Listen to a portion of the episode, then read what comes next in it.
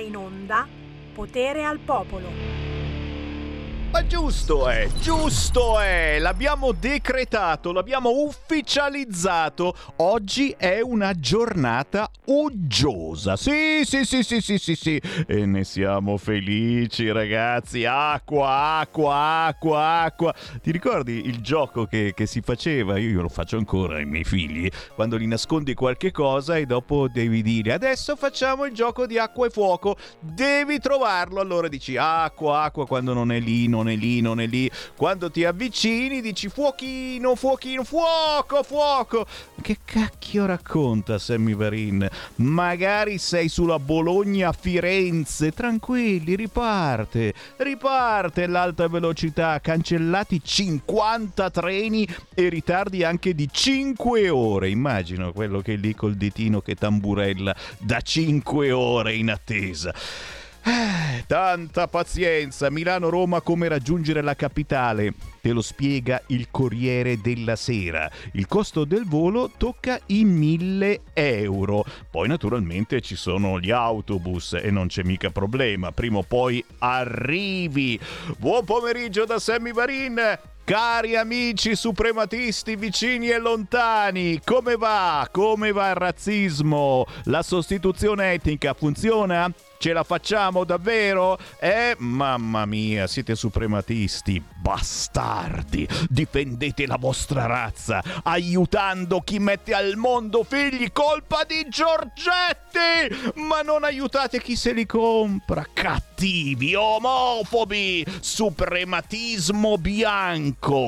Eh, livelli brutali? cielo. Eh, parole disgustose, sì cielo, cielo, cielo, parole disgustose, bello, bello, bello, ce l'ho, ce l'ho, la figu delle parole disgustose. Difesa della razza, anche quella, cielo, cielo, prima pagina di Repubblica di ieri. Eh, meticciato? Oh, manca, ma mi manca la figu del meticciato.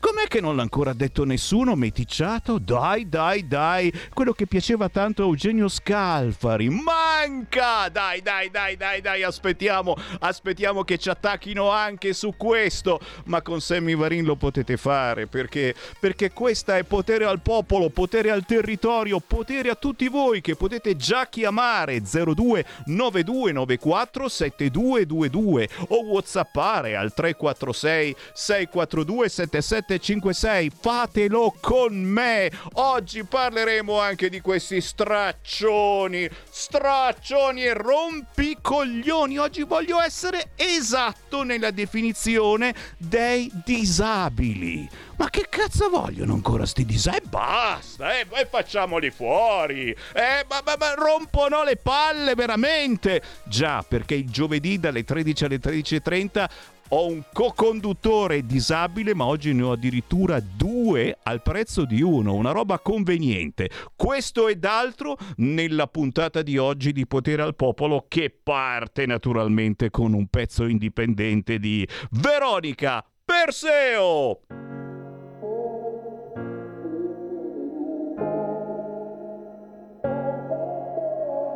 Non dirmi se è tutto ok, se sai che poi mentirei. Le note avvolte nel fumo della mia sigaretta.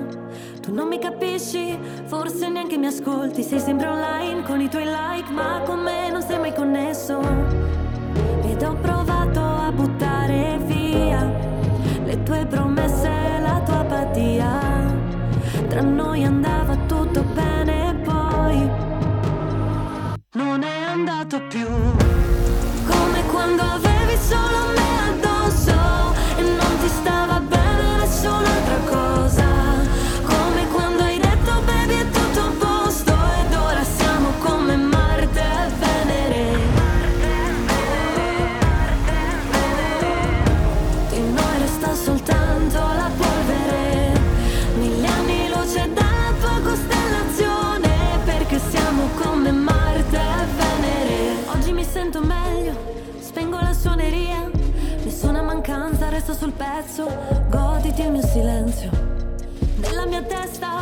testa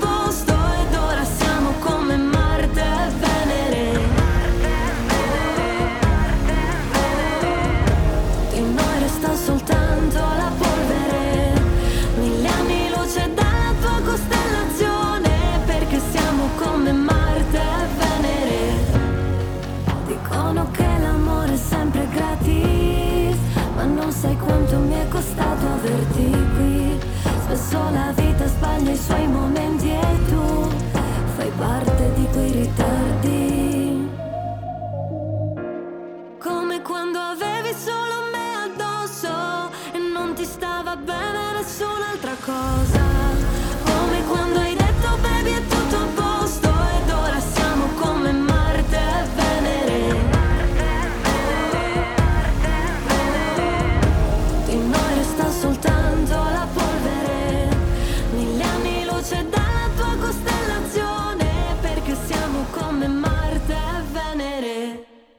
Stavo pensando se è un complimento o no, ma non è un grande complimento secondo me. eh. Dire eh, siamo come Marte e Venere è come dire eh, eh, la pensiamo in modo completamente diverso. Che ne so, è, come Sammy Varin e, la nuova capa del Partito Democratico. Eh, insomma, diciamo che proprio non abbiamo niente, ma niente in comune, zero.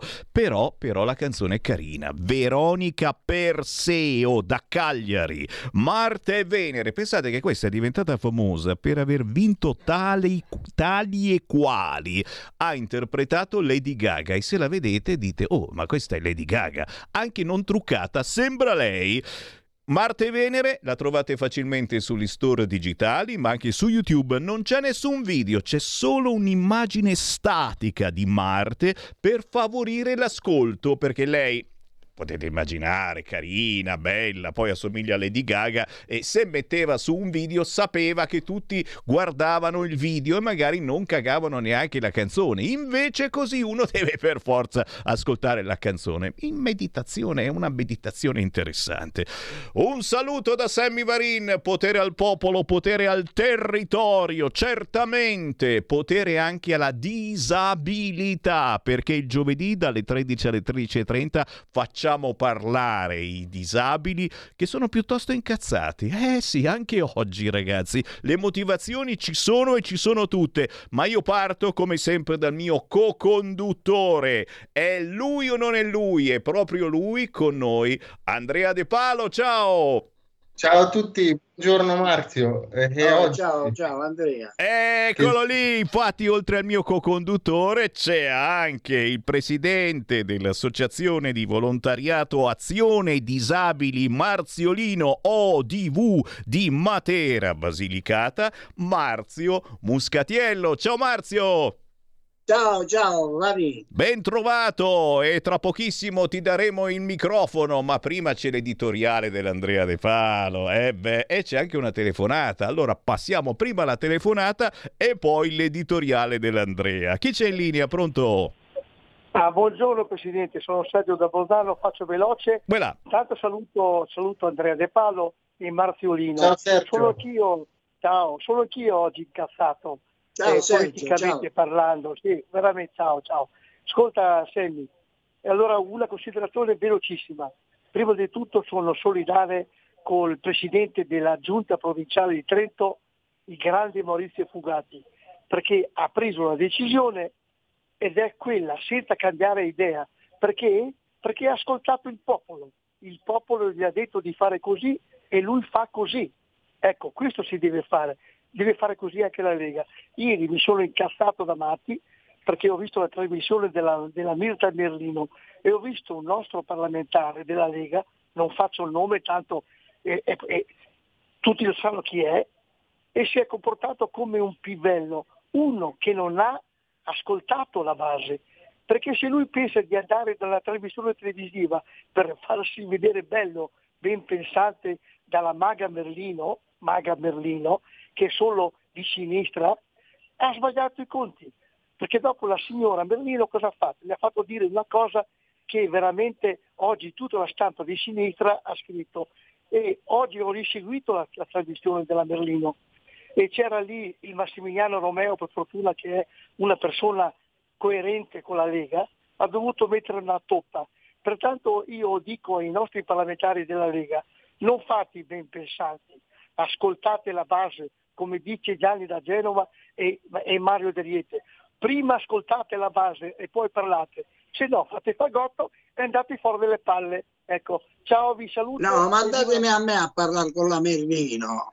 Ci Grazie. Eh, lo, lo sappiamo, chissà come la tratterebbe la Merlino, il maschio. E in- intanto, intanto, però, perdonatemi, visto che siamo in diretta e sta montando la polemica eh, sulla vignetta vignetta eh, riguardante Arianna Meloni, la destra si indigna, la Premier dice ferocia contro mia sorella, la ferocia non si ferma, una vignetta che sta facendo il giro del web, il tuo marito? Tranquillo, sta tutto il giorno fuori a combattere la sostituzione etnica. Questa la brutta vignetta che sta facendo il giro del web riguardante naturalmente Lollobrigida, caso Lollobrigida, Meloni accusa vignetta indegna su mia sorella sbattuta in prima pagina. È stato il Fatto Quotidiano che ha pubblicato questa vignetta satirica legata alla frase famosissima sulla sostituzione etnica di Lollobrigida, una frase che comunque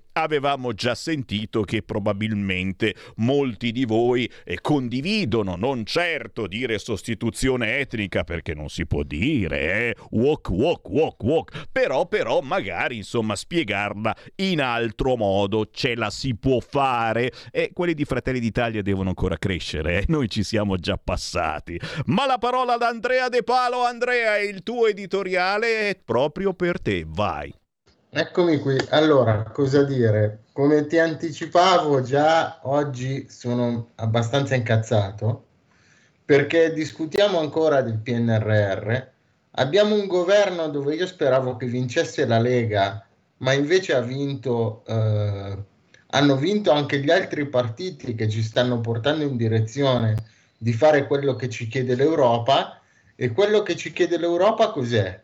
Prendere soldi in prestito pagando gli interessi, ma non per destinare, per esempio, i 5,5 milioni che poi ti dirò dove sono andati, per eh, finanziare magari qualche attività, qualche azienda che produce carrozzine innovative a basso costo per aiutare i disabili. Ma i 5,5 milioni che, che l'Europa ci ha chiesto di utilizzare nel PNRR andranno per costruire un bel centro con l'etnopsicologo e chiedo a qualcuno in ascolto di telefonarmi e di spiegarmi cos'è l'etnopsicologo perché non ho ancora capito.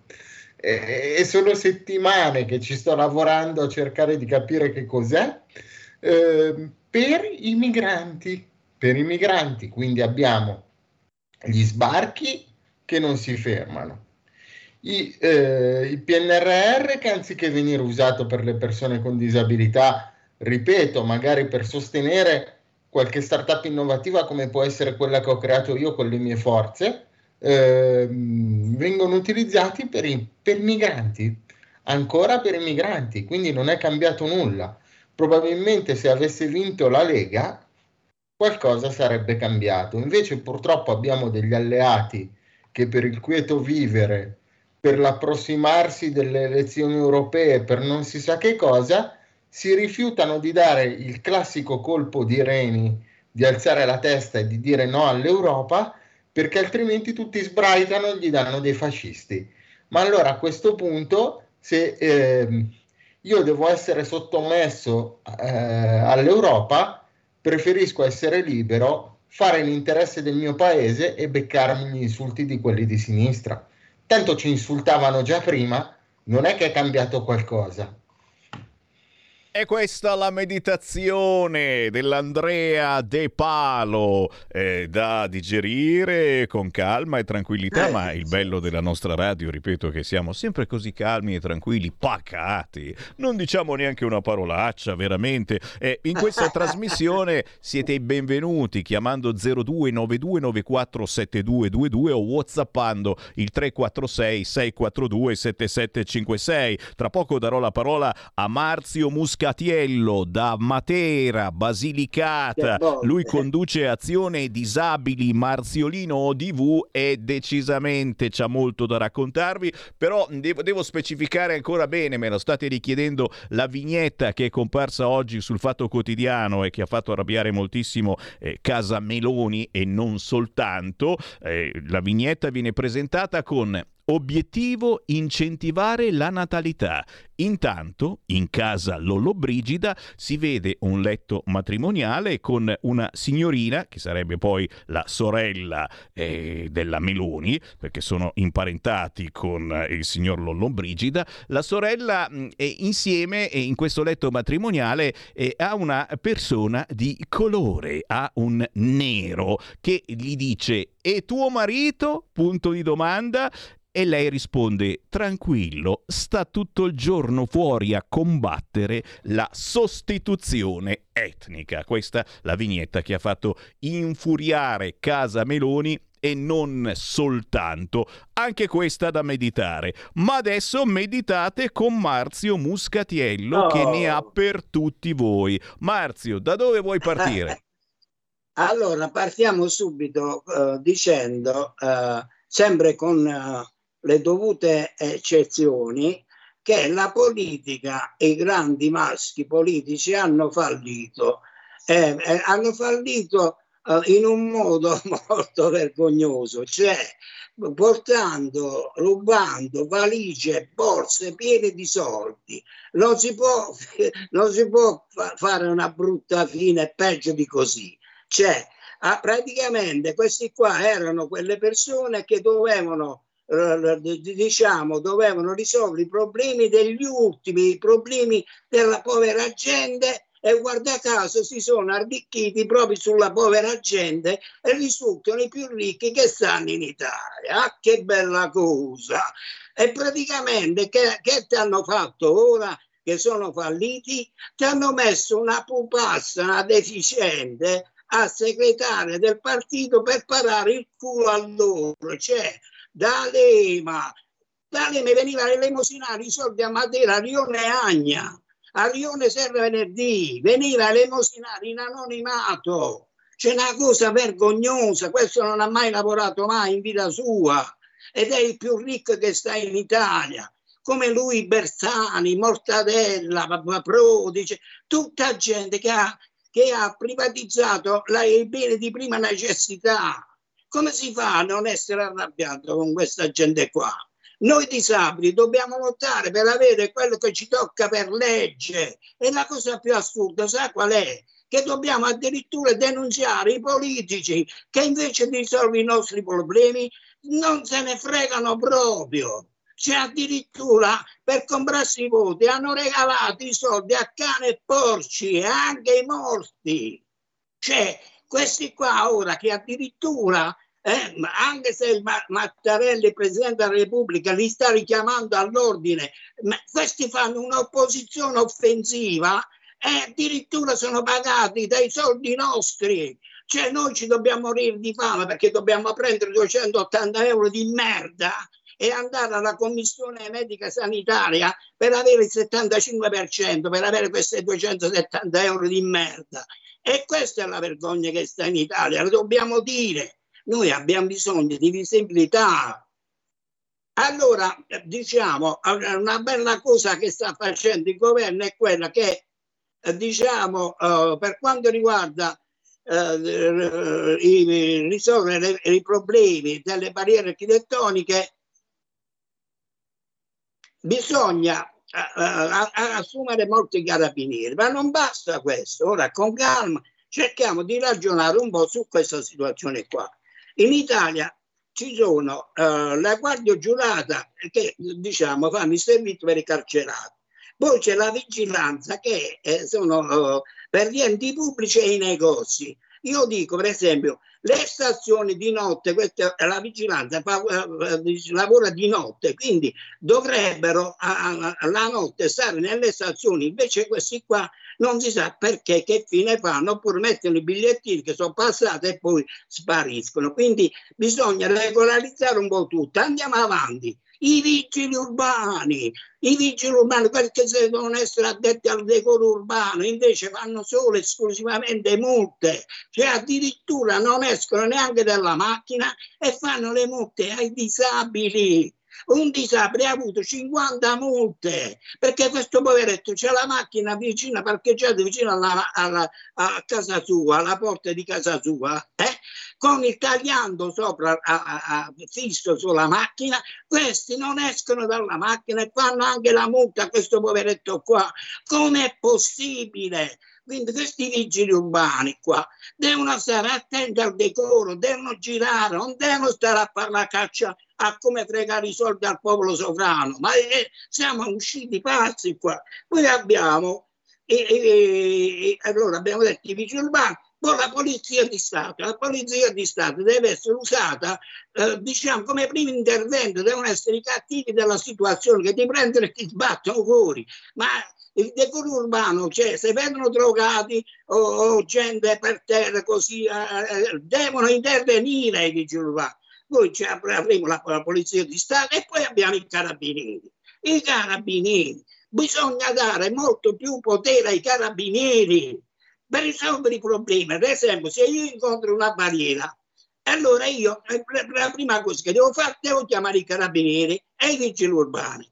Allora i carabinieri vengono, vedono la natura della barriera architettonica, se la barriera architettonica eh, è, è, rimovibile, è, diciamo, non c'è penale, allora il, il carabiniere fa, la, fa il verbale, eh, diciamo, multa chi ha messo la barriera, viene risarcito, il disabile viene risarcito per la discriminazione, legge 57 del 2006, eh, e finisce là, la barriera e dopo 15 giorni viene tolta. Invece se c'è penale allora va, va, si fa la denuncia e va alla Procura della Repubblica. La Procura della Repubblica gli dà una mazzata per la capa e col, così questi sindaci dei comuni d'Italia lo capiscono che devono attuare i piani PEPA. Noi abbiamo dato anche la soluzione, abbiamo dato un progetto è chiaro, no? Noi il progetto nostro è semplice, scavalca pure la burocrazia, cioè le barriere architettoniche devono essere censite da studenti di architettura e di ingegneria e anche di, da geometri. Studenti, parliamo di giovani, inseriamo i giovani nella società, facciamo fare il censimento e dopo per la parte delle barriere architettoniche fanno il, il, il progettino e compagnamento e ti fanno un'Italia più bella, più accessibile e più onesta. Ma più bello di questo progetto dove lo andiamo a prendere? Voi del, del governo dovete ascoltare quello che diciamo noi. Noi abbiamo bisogno di visibilità, non la maga Merlino. La maga Merlino si deve attaccare al suo cefalo qua, perché deve parlare con noi. Perché non parla con noi? Anche la Palombelle, la, la comunista compagna con Palombelle, perché non ci, perché non ci invitano? Io sto mandando un sacco di email, di, no, hanno bloccato le mail, non, non vogliono proprio sentirmi nominare. Io ho bisogno di parlare. Chi, allora, parliamoci chiaro. Uh, Salvini è, diciamo, è, fa parte di questa, uh, del governo, fa parte di questa radio qua. Lui ci sente, noi abbiamo bisogno di parlare, se altrimenti noi saremo costretti a fare denunce, denunceremo tutti. Se noi dobbiamo denunciare anche i politici per avere quello che ci obbliga per legge, qua siamo nell'assunto più totale. O no?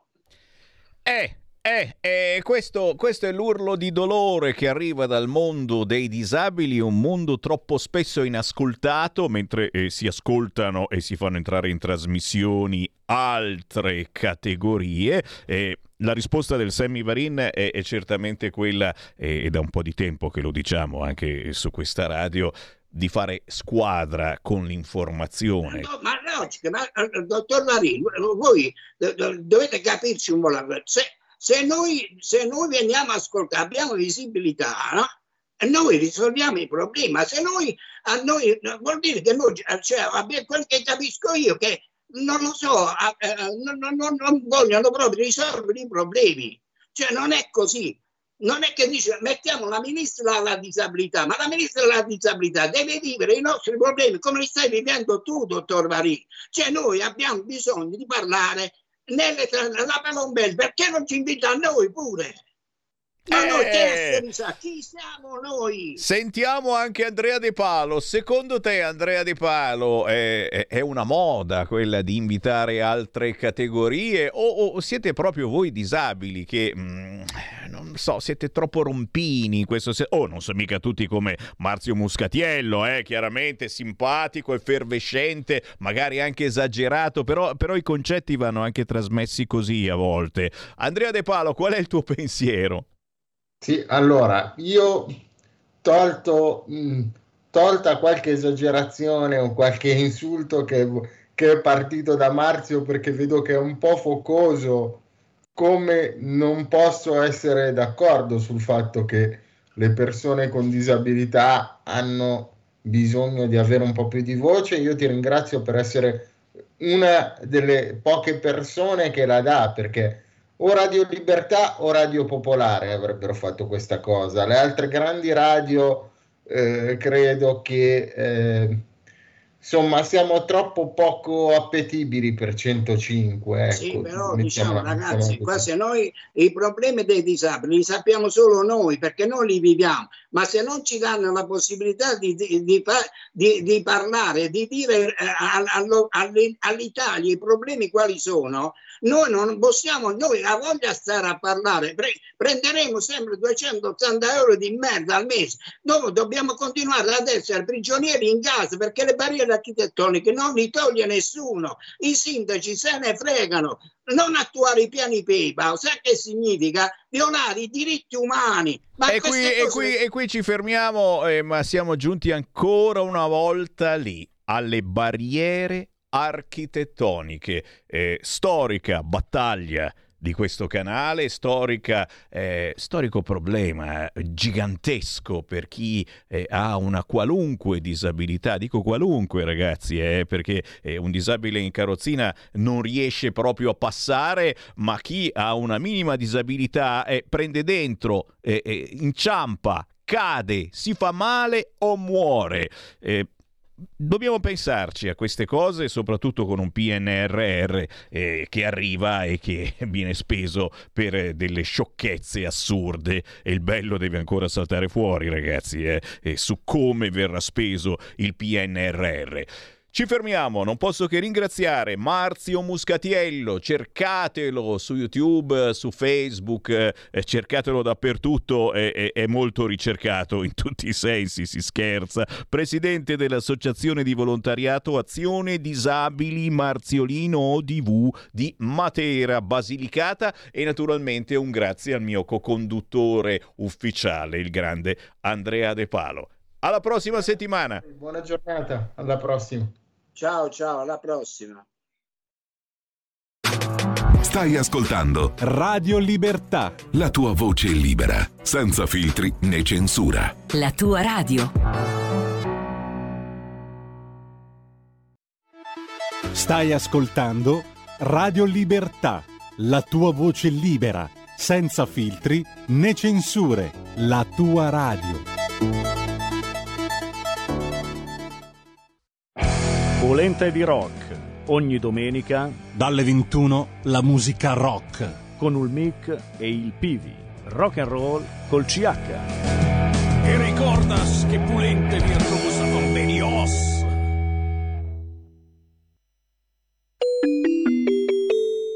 Qui Parlamento. Ha facoltà di parlare il deputato Rossano Sasso. Prego, onorevole. Grazie Presidente.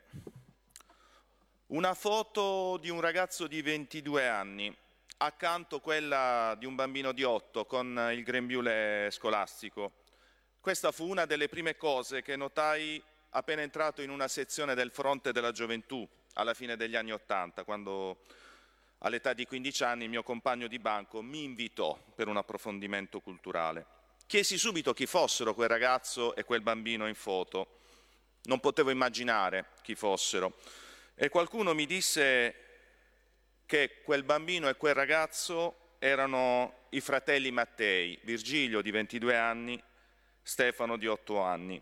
E mi dissero che erano stati assassinati, che erano morti bruciati vivi nel rogo di Primavalle. Cercai di approfondire l'argomento, ma non riuscivo a trovare notizia da nessuna parte. Cercai sull'enciclopedia, che era il motore di ricerca dei ragazzi dell'epoca, ma anche lì nessuna notizia. Allora provai a vedere sui libri di storia. Facevo il liceo classico, nella mia sezione nessuna traccia, nei libri di storia delle altre sezioni, pur diversi, nessuna traccia. Allora chiesi ai miei professori, ma nessuno di loro fu capace di dirmi cosa fosse stato il rogo di Primavalle. Quella che era stata una delle più brutte, più orrende pagine della storia politica degli ultimi anni e dell'odio politico della stagione della guerra civile che la nostra Repubblica ha attraversato, era completamente ignorata ancora alla fine degli anni Ottanta. Era una notizia quasi sconosciuta, dai più dimenticata, è relegata soltanto nelle sezioni della destra, della destra giovanile e della destra missina. D'altra parte, come non ricordare che intorno a questa orribile vicenda ci furono depistaggi, insabbiamenti, mistificazioni, coperture politiche e parlamentari. Un, un vero e proprio giustificazionismo culturale, se vogliamo, di quelli che andavano in tv a dire che uccidere un fascista non era reato, laddove per fascista si intendeva anche un bambino di otto anni che dormiva in una casa di un operaio in un quartiere periferico di Roma, Prima Valle. Qui Parlamento.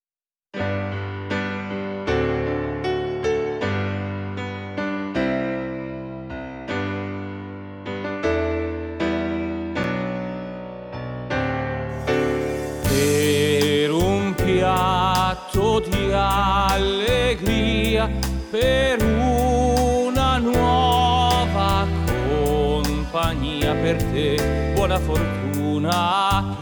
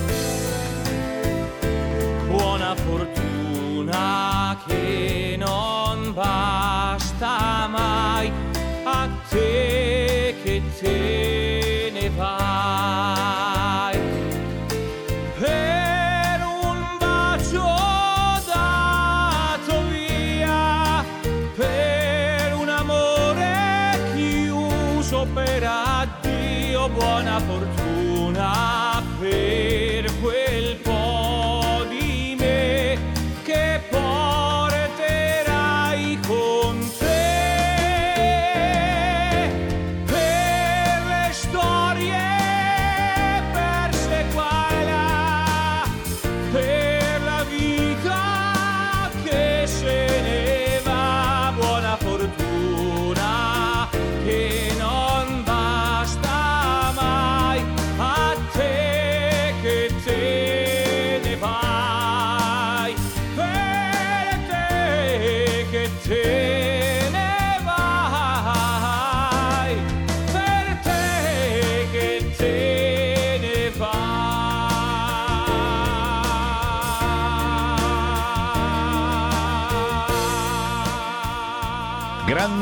Grandissimo tenore di Dalmine in provincia di Bergamo e grande amico di questa radio si chiama Matteo Tiraboschi. Ha fatto anche tante cover oltre che tanti originali e adesso ve ne faccio scoprire alcune settimana dopo settimana. Questa era la cover di un poco conosciuto brano di Claudio Baglioni intitolato Buona fortuna, un augurio che facciamo tra pochissimo a qualcuno. Montagne. Va ora in onda Focus Piemonte. Piemonte, ma per par condicio lo facciamo a tutte e due, eh? nel senso che si parla di elezioni amministrative, c'è qualcuno che si presenta come candidato sindaco e chiaramente dall'altra parte ce n'è un altro. Noi auguriamo buona fortuna a entrambi, però come, come cantava Claudio Baglioni, buona fortuna soprattutto a te che te ne vai e quindi la speranza è che ci sia un cambiamento dove il 14 e 15 maggio, signori, lo so che non lo sapete perché non ne sta parlando nessuno. Si vota in 600 comuni italiani di ogni grandezza e a Pianezza, in provincia di Torino, si presenta candidata Lega Centrodestra Sara Zambaia. Ciao Sara!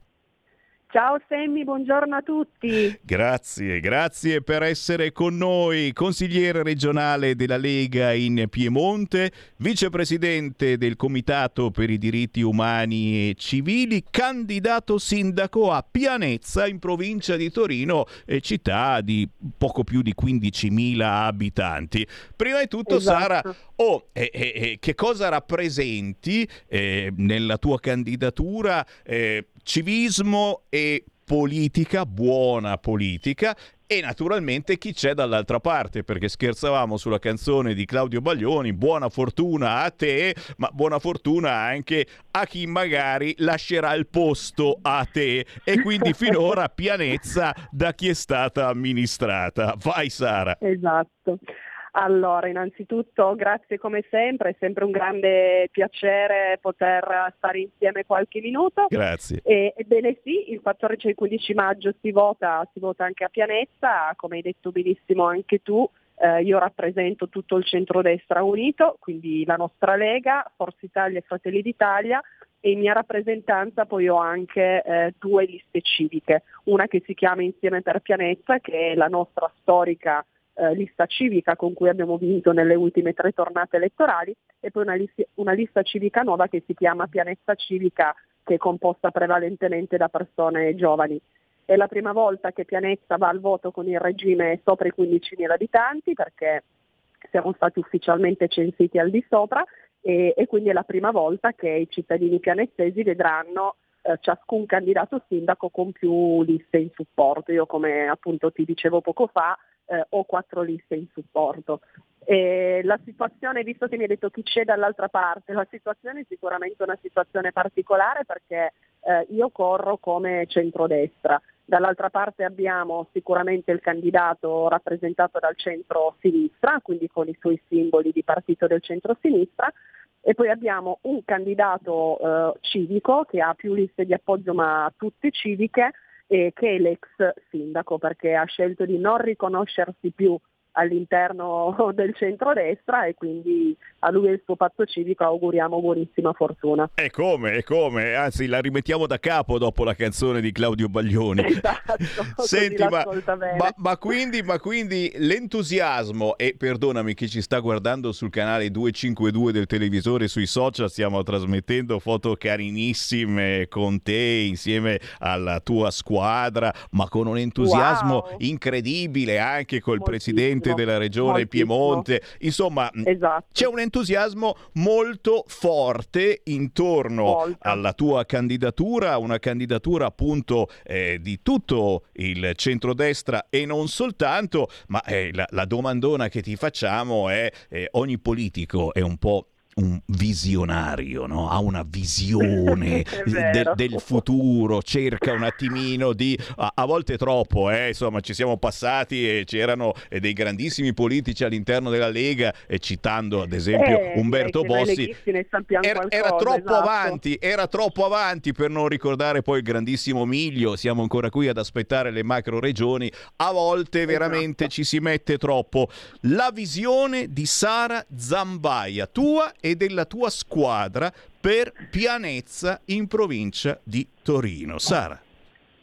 Allora, noi innanzitutto abbiamo una squadra straordinaria, come dicevi anche tu, composta da 60 candidati e stiamo correndo veramente con tanto entusiasmo. Come ho detto anche nelle nostre varie serate di eh, presentazione, eh, noi non, non, rappresentiamo una divisione, rappresentiamo una nuova opportunità. Tra i miei candidati peraltro ci sono tante persone che hanno già amministrato Pianezza assieme a me perché io sono stata assessore proprio del comune di Pianezza prima di essere consigliere regionale, quindi la cosa buona è che conosciamo perfettamente la macchina pubblica, però eh, il nostro programma è completamente un programma di rilancio al 100% perché Pianezza eh, comunque dopo dieci anni importanti, ma soprattutto dopo una fase di commissariamento da cui stiamo uscendo, ha bisogno realmente di una visione di eh, futuro, di entusiasmo, eh, nuove opportunità per i giovani, nuove opportunità per il commercio, nuove opportunità per le aziende che vogliono investire sul nostro comune, che peraltro io vi invito a visitarlo perché è un bellissimo comune anche dal punto di vista culturale. Sulla cultura anche abbiamo tanti progetti in corso, eh, soprattutto per esportare anche un po' la bellezza e il modello di Pianezza e è un programma molto fitto che ovviamente è, è, pubblicato anche all'interno del mio sito internet per chi ha piacere di consultarlo, così come la squadra dei candidati. Quindi stiamo cercando veramente di dare un quid in più rispetto a quello che è stato dato in precedenza, anche perché eh, dopo tutto Pianezza è pur sempre una pubblica amministrazione, non un feudo e quindi penso che dopo dieci anni la cosa più giusta da fare sia guardare oltre con una squadra rinnovata con veramente tanto tanto entusiasmo e soprattutto tante belle idee per rilanciare il nostro comune. Quindi signori, un importante tagliando per Pianezza e chiaramente chi ci sta ascoltando da Pianezza, dal Piemonte, ma anche dal resto d'Italia, eh, magari anche un esempio, un esempio da portare avanti e con le proposte di una candidata sindaco giovane e nello stesso tempo però con una grande esperienza. Sara Zambaia, ricordiamo, è consigliere regionale della Lega in Piemonte, ma eh, soprattutto eh, ti sei distinta in questi anni di politica per eh, delle idee molto positive su vari fronti. Se vuoi fare qualche esempio proprio per chi non ti conosce, sarebbe il caso, mentre certo. mi stanno arrivando anche WhatsApp al 346 642 7756, poi magari magari te ne leggo qualcuno e vabbè anche i cuoricini d'accordo come al solito. Eh, abbiamo sempre la, la Sono sempre apprezzati. Senti Sara cosa hai portato avanti in, in questi anni dal punto di vista locale ma anche dal punto di vista regionale? Allora, eh, come legislatore regionale, perché poi noi consiglieri regionali siamo dei legislatori, l'ambito che seguo maggiormente è l'ambito sanitario e tutto il fronte della disabilità. Quindi ora in questa fase di candidatura e di stesura del programma su Pianezza, proprio sul tema della disabilità e dell'inclusione abbiamo fatto un grande lavoro e abbiamo voluto costruirlo con eh, le associazioni che vivono queste tematiche nel quotidiano, proprio perché il programma che in generale a 360 gradi abbiamo strutturato è innanzitutto un programma sostenibile perché poi eh, i programmi elettorali possono essere bellissimi ma devono essere sostenibili perché sennò diventano solo un po' delle buffonate elettorali. Siccome abbiamo uno stile insomma, a cui io tengo molto, che è quello di essere innanzitutto una scelta di coerenza e di sostenibilità e di trasparenza, eh, il nostro programma in verità contiene proprio qualcosa che si può tranquillamente realizzare e la cosa bella è che sono le eh, richieste proprio da parte dei singoli mondi della nostra società che compongono il tessuto pianezzese, tra cui l'inclusione. E quindi quello è un tema che mi unisce sia come consigliere regionale che oggi come candidato sindaco e spero come sindaco fra, fra qualche settimana. Altro tema a cui tengo moltissimo è quello del, delle attività produttive, del commercio, della possibilità di fare nuovi investimenti su pianeti, di potenziare quello che già abbiamo. Eh, non a caso venerdì 28 alle ore 15 sarà presente in una delle aziende della nostra eh, grande e peraltro molto prestigiosa zona industriale il ministro Pichetto unitamente all'assessore regionale alle attività produttive, proprio perché eh, stiamo cercando anche di organizzare degli eventi come se fossimo già un'amministrazione in carica e quindi ci tengo che eh, soprattutto le grandi aziende, eh, magari multinazionali che comunicano quindi già con i tavoli di governo abbiano la possibilità di farlo in modo ancora più sinergico e soprattutto diretto dire- direttamente qua su Pianezza.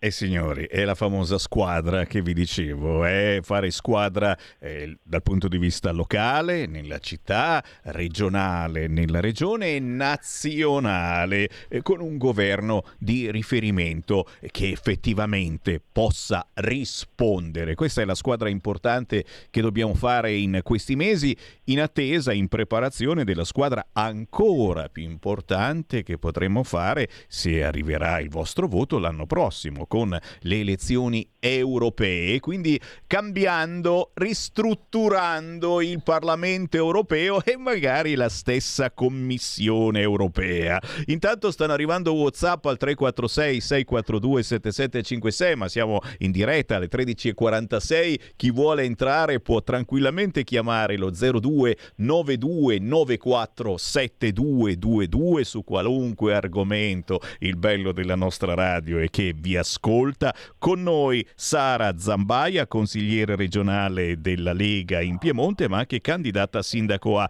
Pianezza in provincia di Torino. Certo, mm, ci sono molte polemiche eh, sulla famosa frase di Lollobrigida, ma ancora di più ne sono uscite eh, con la vignetta pubblicata oggi sul Fatto Quotidiano, ha fatto arrabbiare moltissimo la Meloni, ma un po' tutto il centrodestra. E, e una battuta te la chiedono i nostri ascoltatori eh, sulla sostituzione etnica e, e, e poi eh, la risposta che indirettamente ha dato il cattivissimo Giorgetti eh, sul libero oggi in prima pagina il governo della famiglia niente tasse a chi ha dei figli. E, e, il piano shock di Giorgetti, scrive il libero contro la denatalità, e, e Bitonci che propone detrazioni da 10.000 euro per ogni bimbo o ragazzo fino a 21 anni, una, una cosa criticata naturalmente dal Partito Democratico. Come hai visto tu questa ennesima polemica riguardante la denatalità e il fatto che ce l'abbiamo ancora una volta con i poveri migranti, secondo il Partito Democratico. Sara. Ma allora, innanzitutto eh, mi ritrovo pienamente nelle affermazioni dei nostri colleghi di partito. Tu calcola che eh, il nostro centro del programma elettorale, proprio il primissimo punto, è la famiglia perché quello che noi diciamo sempre, la famiglia è eh, la punta della piramide, da lì tutti i servizi che siano comunali, eh, provinciali, regionali o nazionali si eh, riflettono e si sviluppano di conseguenza. È veramente sciocco parlare di migranti dal punto di vista della natalità perché io ho 34 anni, sono mamma di un bimbo di due anni e mezzo, ho tantissimi coetanei che hanno fatica eh, anche solo a pensare di poter fare dei figli proprio dal punto di vista della sostenibilità economica. Quindi la risposta è una e la soluzione è una. Se si trova il modo di investire sulle famiglie, che è il più grande investimento che un'iniziativa possa fare, di conseguenza anche in Italia e di riflesso, ripeto, anche tutte le amministrazioni al di sotto, quindi anche un comune, se si punta sulle famiglie, ripeto, e se si mettono i giovani soprattutto nella condizione di poter far famiglia anche a livello economico, il problema della natalità si risolve. Non si può certo pensare di ribaltare le sorti della, della natalità in Italia eh, sfruttando i, i, migranti, quello nel modo più assoluto. Quindi chi, chi fa politica in tal senso fa una politica sciocca, soprattutto perché non ha evidentemente ben capito dove viviamo e attualmente viviamo pur sempre in una nazione che purtroppo negli anni, soprattutto quando a guidarla c'è stato il centro-sinistra o politiche similari, non è stato in grado di mettere soprattutto le giovani famiglie nella condizione di poter eh, fare dei figli effettivamente e le famiglie che hanno già dei figli nella condizione di poter strutturare la loro vita anche economicamente in modo più sereno. Insomma, avete capito che con queste elezioni amministrative, ricordiamo il 14 e 15 maggio si vota a Pianezza, ma in moltissime altre realtà locali. Con le prossime elezioni, quelle europee dell'anno prossimo, eh, la scelta non sarà poi così difficile perché c'è un centrodestra che ha determinati valori e un centro-sinistra che ne ha veramente altri opposti, potremmo così dire, naturalmente con tanto rispetto per l'una e l'altra parte. A Pianezza, in provincia di Torino, si candida sindaco Sara Zambaia, Lega e centrodestra. Gli appuntamenti con Sara sono moltissimi, anche soltanto per conoscerla o per conoscere importanti esponenti politici locali e nazionali. Ne ho già qua uno questo sabato dalle 9.30 alle 12.30 al mercato di Piazza Macario ti possono incontrare, giusto Sara? Assolutamente. Tutti i giovedì e tutti i sabato siamo al, ai due mercati di Pianezza e ovviamente poi tante, tante iniziative, tanti punti di incontro, anche importanti come quello con il Ministro, verrà anche Riccardo Molinari nei prossimi giorni, tutta la nostra squadra meravigliosa dei parlamentari, dei consiglieri regionali della provincia di Torino, quindi insomma siamo veramente ben supportati, l'esempio del governo del centrodestra e della Lega è sotto gli occhi di tutti, noi su Pianezza stiamo correndo forte, forte, forte per poterlo replicare. E noi naturalmente monitoriamo tutto ciò perché quando c'è buona politica, buone intenzioni, ragazzi, ci vuole un altoparlante. Prendo al volo una chiamata allo 029294 7222. Pronto? Sono Gianni da Genova, un saluto Ciao. all'ospite. E il discorso fondamentale è che chi vota la Lega vota per degli ideali che molto spesso non vengono poi eh, diciamo, portati avanti, perché l'altro giorno quello che Giulio Cainarca, il nostro grandissimo direttore, ha avuto un, un accorato appello, diciamo anche si è stufato di, di, di, di sentire parole, eccetera, come per esempio nel caso dei coniugi eh, Rose e Olinda che fatto, aveva scritto diciamo, a, a, degli parlamentari della Lega non hanno avuto nessuna risposta, questo non va bene, perché noi abbiamo delle tradizioni da difendere, noi quando siamo andati a Pontida i nostri valori non possono essere anteposti perché sono di fondamentale importanza nei confronti dei vincoli esterni e dei vincoli interni che abbiamo in questo Paese. Per quello che poi purtroppo non, non, il 40% delle, delle persone non vanno a votare, perché chi vota la Lega vota per un ideale, un mondo di società ed è tosto loro di finirla di far chiacchiere, ma io non è che sto parlando nei confronti della tua ospite, eh? nei vertici. E si continua col MES, e si continua col PNRR. Noi abbiamo una sostituzione etica in co- eh, eh, proprio etica in corso, la parola etnia si può parlare ancora adesso, razza no, perché è da quel dì che la razza non si deve, ma di etnia sicuro, e soprattutto islamica, e quelli che ci pagano le pensioni, sono tutte balle, come ha detto ai tempi Umberto Bossi. Abbiamo un costo elevatissimo e bisogna fare gli interessi del nostro paese, perché nel nostro paese ultimamente, grazie alle po- politiche eterotiretti, noi come, come, come, Stato abbiamo speso più di 100 miliardi, naturalmente dovuti, per aiutare le piccole e piccolissime imprese, perché non abbiamo fatto gli interessi del nostro paese, perché gli americani fanno i loro interessi, ma, ma l'Europa non fa gli interessi dei vari e singoli popoli. Grazie, e questo è il grido di dolore anche di una bella fetta di elettorato della Lega e del centrodestra. Ma ricordiamolo, Sara, effettivamente anche le polemiche di questi ultimi giorni, di queste settimane, sul fatto che la Lega e il centrodestra vogliono dare una stretta a tutta questa immigrazione, bisogna sempre specificarlo, eh, perché c'è sempre qualcuno che poi si, si fa strane idee in testa. La Lega non ce l'ha certamente con gli immigrati. La Lega semplicemente no. non vuole più clandestini, ma da sempre lo diciamo, da decine di anni, ma ci mancherebbe altri, gli immigrati eh, sono nostri fratelli, fanno, fanno, parte del nostro tessuto e, e ci aiutano a lavorare e, e, molto spesso ci danno, danno a noi il lavoro, eh, ma differenza sostanziale tra chi invece viene clandestinamente nel nostro paese e una certa sinistra vorrebbe regolarizzarlo perché c'è bisogno di manodopera. È vero Sara?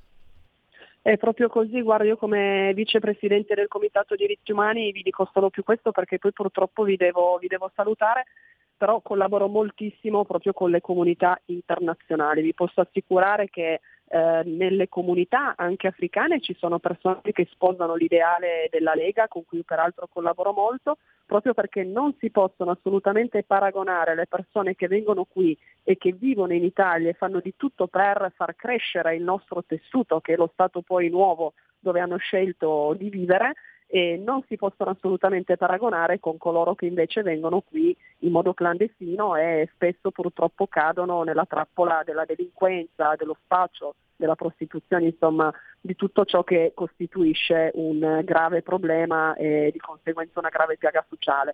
Quindi ehm, bisogna veicolare anche la giusta informazione in tal senso. Chiunque venga qua per far crescere eh, la nostra società è assolutamente eh, più che benvenuto, ma ripeto non si può certo pensare invece di far venire clandestinamente le persone per poi, come hai detto anche tu, sfruttarle dal punto di vista della manodopera a basso costo. Quella è una vigliaccata, non certo dire eh, che siamo contro i clandestini perché, ripeto, è una gigantesca eh, bugia, cioè nel senso contro, cland- contro i clandestini sì, ma non assolutamente contro le persone straniere perché chiunque in Italia è assolutamente il benvenuto.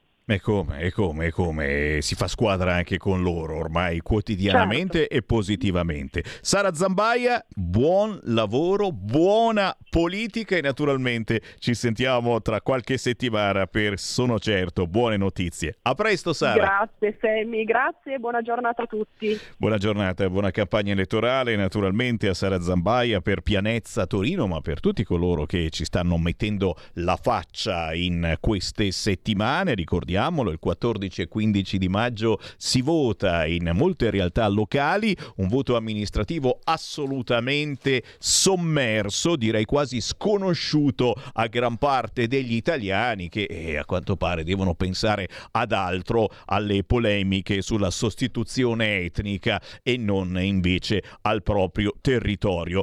Siamo sicuri che il centrodestra, se, se il centrodestra vincerà le elezioni europee, la musica cambierà? Insinua Giusi. In Italia al momento sembra ci sia solo una continuazione del governo Draghi. Ullala! Non lo dico per Matteo che è il più sincero e pulito di tutti, ma per la spregiudicata Premier e il Berlusca, che sono solo dei servi di Washington, che in cambio blinda le loro poltrone.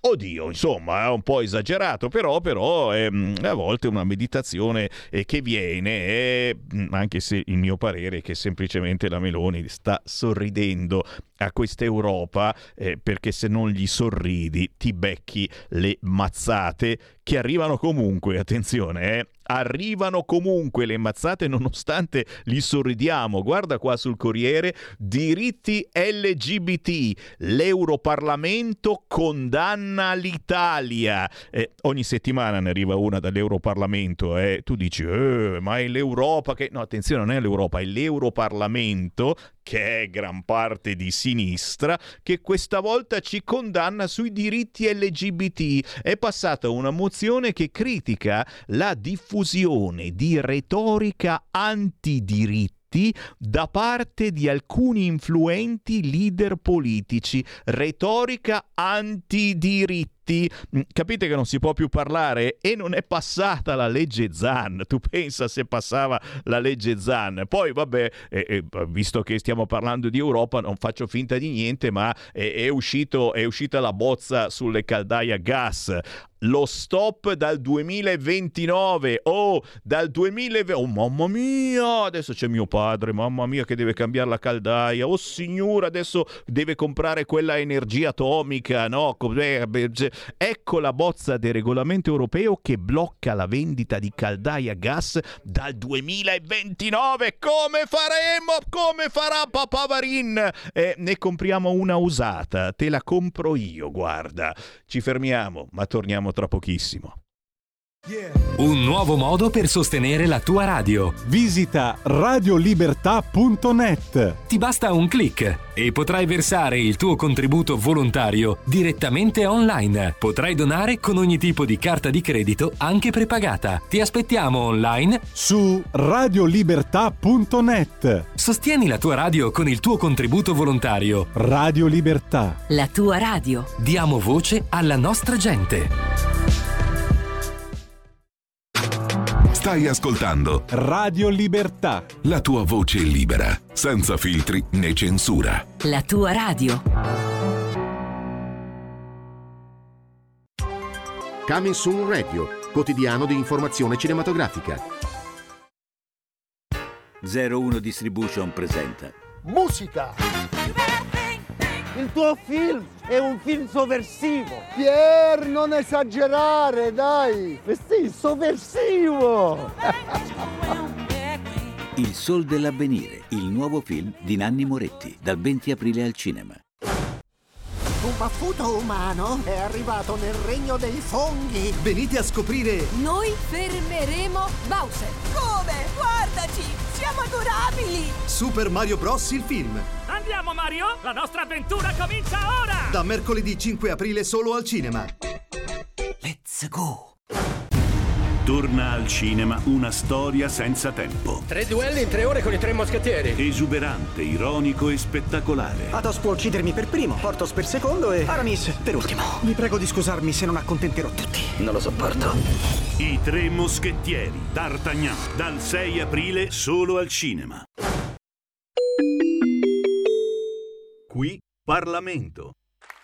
E come, come dimenticare le, le reti di protezione, come dimenticare la dottrina Mitterrand, come dimenticare il soccorso rosso di cui godettero alcuni infami assassini.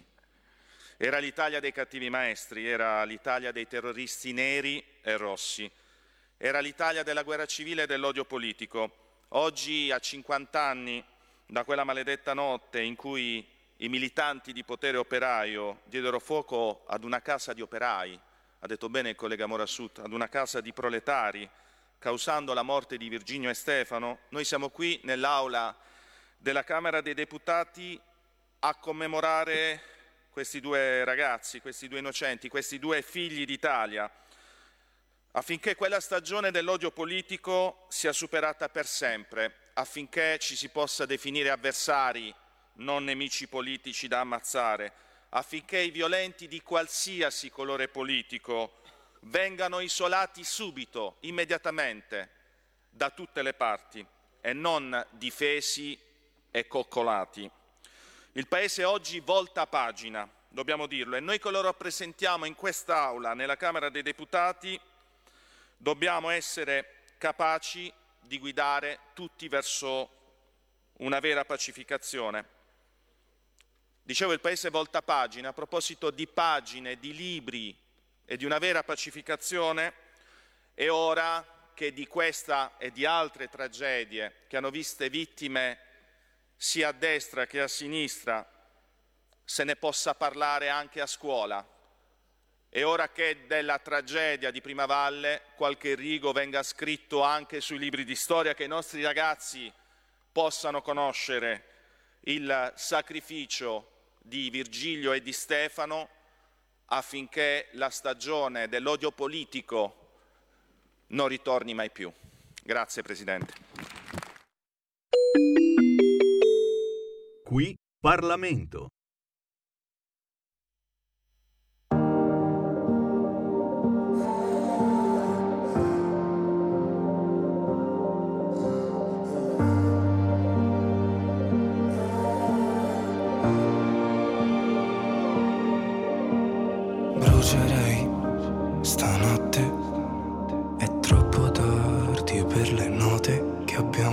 su noi due.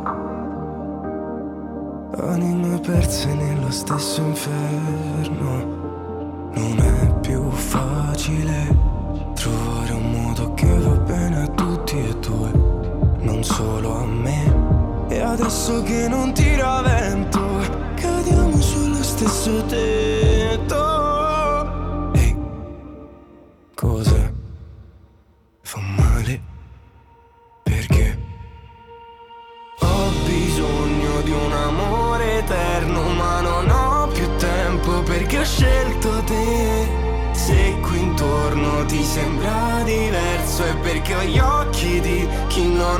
Scelto te. Rimarrei stanotte, è troppo tardi per la voce che parla di noi due. Non voglio che passi anche quest'inverno. Come posso fare per nascondermi? Dico parole a caso per confonderti.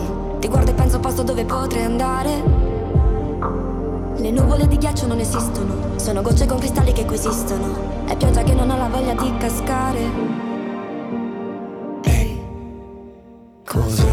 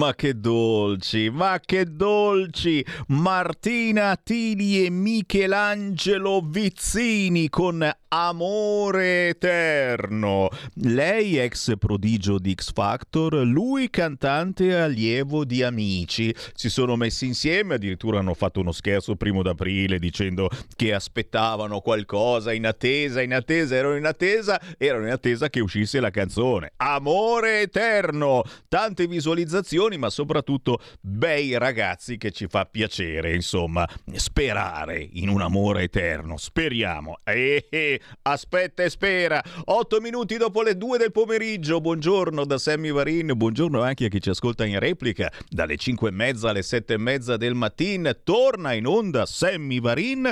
Ma a quest'ora del giovedì che succede? Che succede? Succede che arriva il Focus Marche.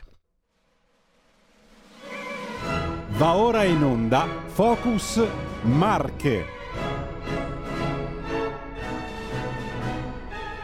Un'altra occasione per entrare in diretta su Radio Libertà, dire la vostra su qualunque argomento confrontandovi con un rappresentante della Lega. In questo caso la Lega Marche. Abbiamo con noi, lo salutiamo, lo ringraziamo, il consigliere regionale della Lega, Marco Marinangeli. Ciao Marco! Buongiorno, buongiorno a tutti, grazie per l'invito e saluto tutti i radioascoltatori, Semi, buongiorno, grazie Buongiorno, un Siamo noi che piacere. ringraziamo voi per le possibilità che ci date di far conoscere una regione bellissima come le Marche. Eh, lo facciamo molto molto volentieri, ma lo dico sempre, eh, fatevi avanti se c'è ancora qualche regione che vuole essere rappresentata eh, nella trasmissione di Sammy Varin, fatevi avanti, scrivete a sammy.varin chiocciola radiolibertà.net, lo spazio dalle 13 alle 15 è vostro. Intanto però c'è anche spazio per i nostri ascoltatori, lo 029294 7222 e c'è già qualcuno in linea. Sentiamolo, pronto? Ciao Sammy. Ciao. Sono l'Agnese Quella. della provincia di Como. Volevo dirti tre cosine, una un po' diversa dall'altra. Per quanto riguarda il signor Ferragni che vuole mettere barchette, canoe, eccetera, eccetera, per ricevere questi, no?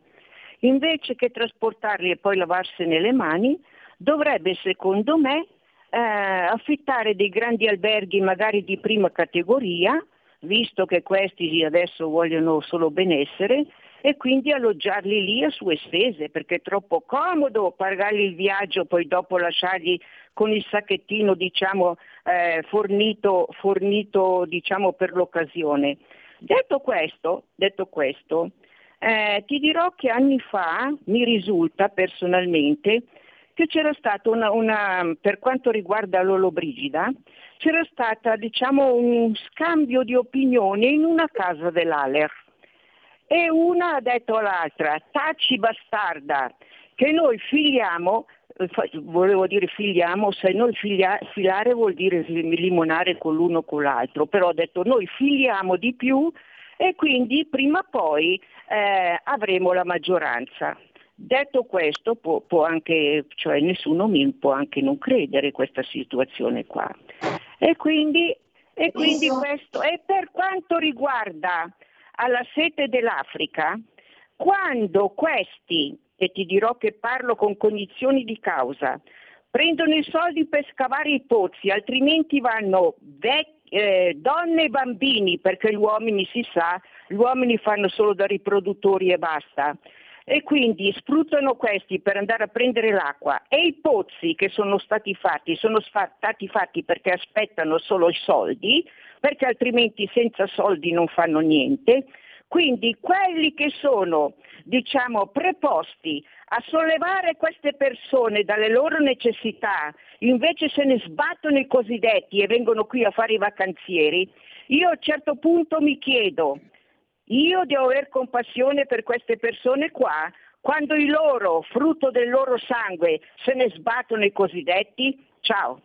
E mi fa piacere avere oggi degli ascoltatrici particolarmente oh oh oh mamma mia eh, cosa, cosa, avete mangiato a mezzogiorno? No io invece ritorno, ritorno sulla prima pagina di Libero eh, niente tasse a chi ha dei figli perché mh, questa è un'affermazione quella di Giorgetti è fatta proprio praticamente eravamo in diretta ieri eh, mezzogiorno quando l'ha fatta che eh, sta facendo alzare moltissimi scudi da parte parte della sinistra, niente tassi, a, niente tassi a chi ha dei figli, non ci vedo così niente di strano. E allora vi faccio vedere la risposta di Osho, famoso vignettista, mica come quello del Fatto Quotidiano, le più belle frasi di Osho oggi su internet, il padre che si arrabbia con la figlia e la figlioletta che gli dice Tanto lo so che mi avete messo al mondo solo per non pagare le tasse. Eh? chiaramente,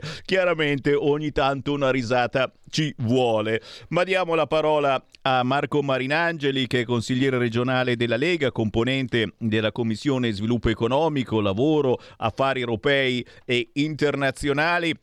Marco, la, la, nostra radio la conosci ormai, è il bello della nostra radio, siamo la voce del popolo, chiunque può entrare in diretta a dire quello che vuole su qualunque argomento e devo dire, eh, eh, molta gente mi sta scrivendo in questi giorni dicendo siete davvero gli unici che parlate di elezioni amministrative. Nessuno lo sta dicendo che il 14 e 15 di maggio si vota in molte realtà locali e perdonami Marinangeli, ma una realtà locale molto importante, poi ce ne saranno altre probabilmente nella regione Marche, ma una delle più importanti dove si vota il 14 e 15 maggio in tutta Italia è, è Ancona. È Ancona e anche qui c'è un silenzio assordante su questo fatto. Proprio, proprio, ieri, se non erro, è stata presentata la squadra a sostegno di Daniele Silvetti, sindaco. 13 donne, 19 uomini per il buon governo di Ancona che da sempre è stata roccaforte della sinistra e da quello che mi stanno scrivendo alcuni ascoltatori i risultati non sono stati così belli e sono tuttora sotto gli occhi di tutti. Marco, se ti va partiamo proprio da Ancona e dalle elezioni del 14 e 15 maggio. Sì, eh, come giustamente Semmi hai puntualizzato, perché da lì che dobbiamo partire, Ancona è una città che eh, per tradizione è stata governata, mi sento di dire, da sempre dalla sinistra, ma è una città che purtroppo negli ultimi anni è un pochettino andata indietro.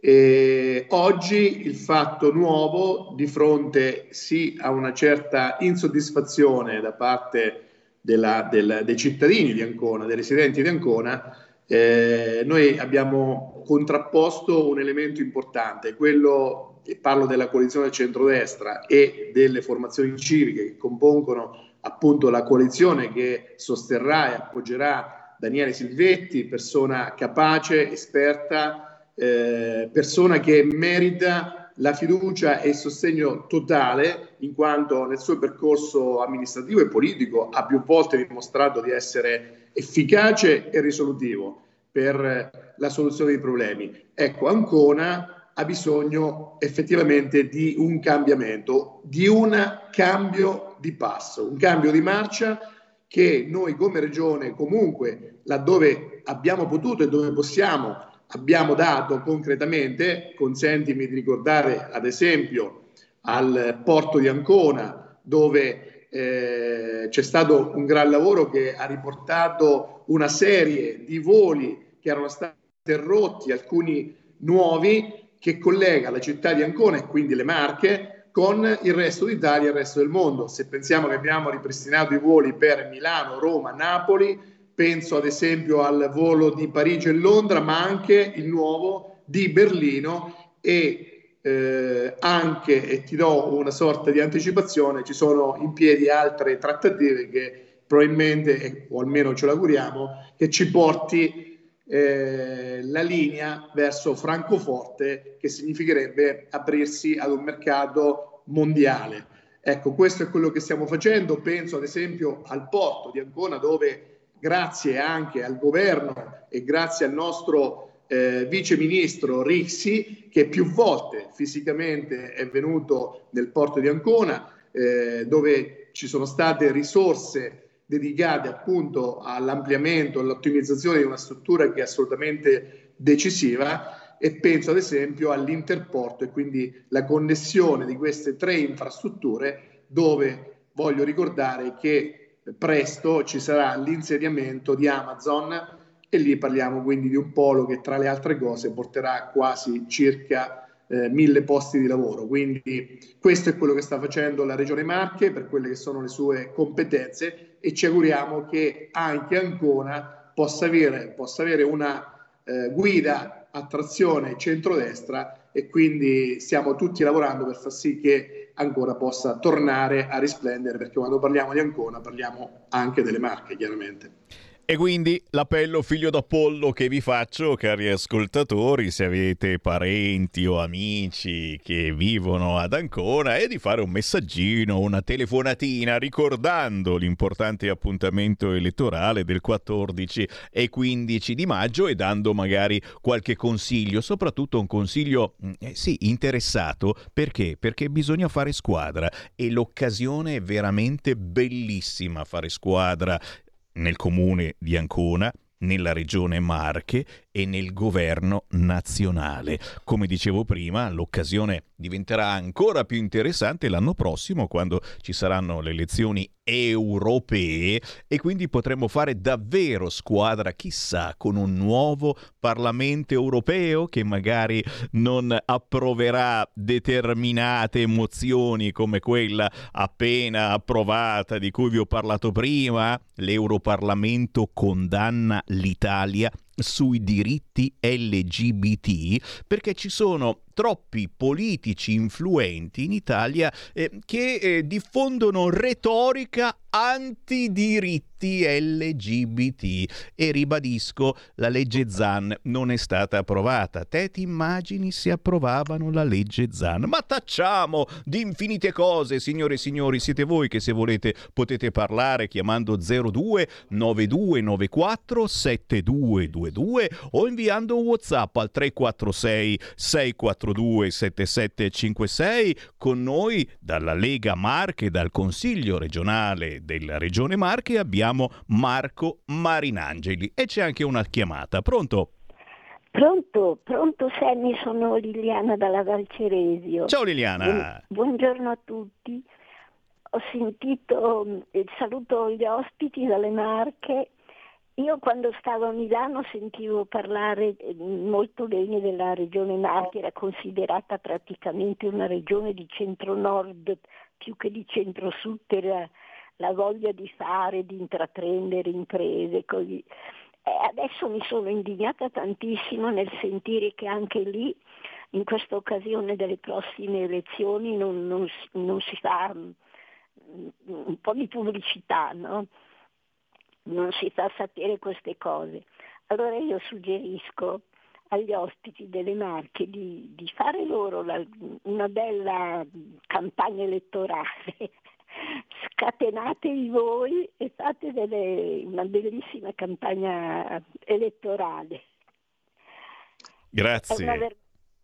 Grazie. Beh, eh, hai beccato, hai beccato sì. quello giusto perché Marco Marinangeli effettivamente il suo è proprio un impegno in prima persona per portare avanti eh, la Regione Marche, il rilancio del turismo nella Regione Marche eh, sotto vari fronti, moltissimi fronti. È vero Marco? Sì, consentimi Sammy di, di, di, rispondere anche alla signora che pur non essendo delle Marche è molto ben informata perché purtroppo le Marche eh, da una regione considerata di fascia alta del nord effettivamente nell'ultimo decennio eh, adesso poi ognuno fa le sue considerazioni e, e le attribuzioni delle responsabilità è scesa eh, diventando appunto una regione in transizione. Questo significa eh, una sorta di declassamento sotto il profilo economico, di sviluppo economico eh, che poi porta, ha portato dei vantaggi con l'attribuzione delle risorse europee maggiori rispetto al passato. E ricordo un dato che testimonia un po' quello che diceva la signora, cioè la capacità di, e la voglia di intraprendere da parte dei marchigiani, voglio ricordare un dato che testimonia e conferma questo oggettivamente, che le Marche sono la regione in Italia con la più alta percentuale di artigiani. Quindi a livello nazionale le Marche mh, rispetto alla popolazione sono eh, la regione con più attività artigiane. Ecco, noi da due anni eh, siamo in campo per invertire questa rotta e mi sento di dire orgogliosamente che già in appena due anni e mezzo eh, su tante cose abbiamo inciso, su molti aspetti e vengo alla, alla risposta, Semmi, per quanto riguarda un po' il discorso del turismo. Sono state intraprese tutta una serie di iniziative sia di carattere legislativo, penso ad esempio al, all'enoturismo, mm, penso alla legge sui borghi, sono state delle scelte che hanno portato a non solo a difendere e a consolidare una tradizione e quindi un territorio, ma a valorizzarlo, a dare e creare sviluppo economico per quei compatti, ma soprattutto, e questo un po' l'impegno e l'obiettivo che ci siamo dati di creare una sorta di connessione, di contaminazione tra quelle che sono le nostre attività economiche, le nostre peculiarità anche naturali se vogliamo, e eh, quello che sono appunto le varie possibilità. Ad esempio, e, e vengo a qualche cosa di recente, tra l'altro fra eh, mezz'ora ne avremo una commissione dove parlare di questo, eh, la nostra giunta e io sono relatore di maggioranza di questa proposta di legge che andrà in commissione oggi e poi sarà sviluppata chiaramente nei prossimi giorni, eh, si è portato una legge sull'olio turismo. Ecco, siamo partiti da eh, un presupposto, l'importanza dell'olio, della produzione di olio non solo nelle Marche, ma come comparto italiano, parlando di qualità, parlando di sapori e siamo passati mh, nella seconda fase, quella di vedere costantemente, giornalmente, anche da parte dell'Europa, se vogliamo, e qui cominciamo a attribuire anche delle colpe, di minare in qualche modo le nostre peculiarità, le nostre eccellenze, diffondendo una mentalità, diciamo, diversa da quella che noi ci auguriamo e favorendo, qui andiamo a descrivere un dato oggettivo, favorendo anche l'introduzione sul mercato dell'olio tunisino. Noi non abbiamo nulla contro i tunisini, ma lo diciamo anche con presunzione, forse sì, il nostro olio eh, è il migliore al mondo. Quindi dobbiamo cercare, e qui eh, arriviamo un po' alla, alla, proposta, arriviamo alle soluzioni, fatte queste due considerazioni iniziali, arriviamo al punto di eh, avere una legge, questa legge che vada appunto a proteggere già delle, delle, delle linee di oli marchigiani che già sono difese con, con delle DOP riconosciute, eccetera, ma che crei una sorta di collegamento appunto tra il produttore e il eh, consumatore, l'utente. Noi vogliamo, cerchiamo, ci sforziamo di poter arrivare all'obiettivo di avere di fronte a noi un consumatore educato, informato adeguatamente su cosa sta mangiando, su cosa noi proponiamo. Ecco, siamo sicuri che se riusciamo nell'impresa di creare un consumatore attento, la scelta non sarà più fatta eh, sotto il profilo economico, e lì partiremo sconfitti, ma sull'importanza della qualità dell'olio che non è solo legata al sapore dell'olio, che indiscutibilmente è migliore di tutti gli altri, ma sulla salute, su come viene prodotto, poter portare, e questo la legge lo, lo, lo, lo prevede, portare, dare la possibilità al consumatore di entrare nei luoghi dove si produce olio, come si produce, abbinare all'olio anche tutto un mondo legato all'enogastronomia e qui ritorno alla connessione, alla contaminazione. Questo è l'obiettivo che ci siamo prefissati, su cui stiamo lavorando, lo stiamo facendo in maniera spedita, veloce, ma soprattutto lo stiamo facendo coinvolgendo tutti gli attori in campo. Ecco, non a caso, non a caso eh, abbiamo creato come sistema regionale una società, l'ATIM, voglio ricordare che è l'azienda di turismo, internazionalizzazione Marche, dove appunto cerchiamo in maniera snella, dinamica, al passo con appunto il dinamismo del cambiamento dei mercati, che possono essere eh, dell'enogastronomia, ma alla fine portiamo tutto su un'unica piattaforma, che è chiaramente dello sviluppo economico, ma è quella del turismo. Noi vogliamo valorizzando la nostra tradizione, valorizzando le nostre eccellenze, che sono dati oggettivi, vogliamo promuovere le marche, vogliamo far sì che le marche siano conosciute perché ci siamo resi conto che le marche, lo vediamo dai flussi, quando il eh, visitatore viene alle marche non solo torna, ma molto spesso decide di stabilizzarsi nelle marche perché nelle Marche, come dico molto spesso, mi piace usarlo, uno slogan banale, semplice, ma che mi piace sempre ricordare, dico scegliete le Marche, venite nelle Marche, perché nella nostra regione si vive bene. Ultimo dato, Semmi, a conferma della bontà eh, del lavoro che questa giunta, che questo Consiglio regionale Marche sta facendo, ne sono dimostrazione i dati che ci arrivano nel 2022 sulle presenze dei turisti. Voglio ricordare che il 2022 è stato l'anno record delle presenze, quindi i dati sono migliori rispetto al periodo pre-Covid e parliamo di 2 milioni e 507 mila gli arrivi e quasi 12 mila, esattamente 11.376 le presenze. Questo sta a testimoniare due cose, che c'è un'amministrazione che sta lavorando intensamente e in maniera qualitativamente molto alta, sta a significare che non dobbiamo invidiare niente a nessuno, abbiamo tutte le eccellenze possibili, dobbiamo solo migliorare la promozione, la conoscenza, perché ripeto, i dati ci dicono che quando i turisti arrivano, poi ritornano.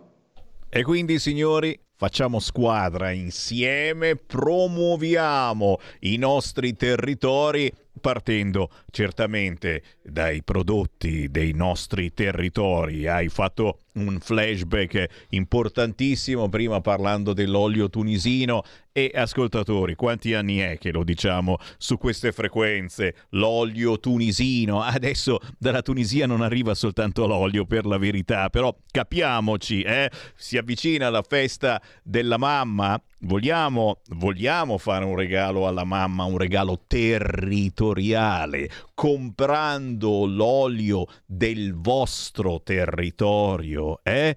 Poi uno dice, vabbè, non posso eh, ogni giorno, ogni volta, eccetera, non si trova facilmente, ma glielo facciamo assaggiare l'olio buono, in questo caso delle Marche, ma di qualunque altra zona d'Italia fatto proprio in quella zona senza comprare le schifezze del supermercato? Dai, io ringrazio il consigliere regionale della Lega Marco Marinangeli e naturalmente grazie tutta la Lega Marche. E buona giornata e grazie per tutto. Grazie. grazie. Alla prossima.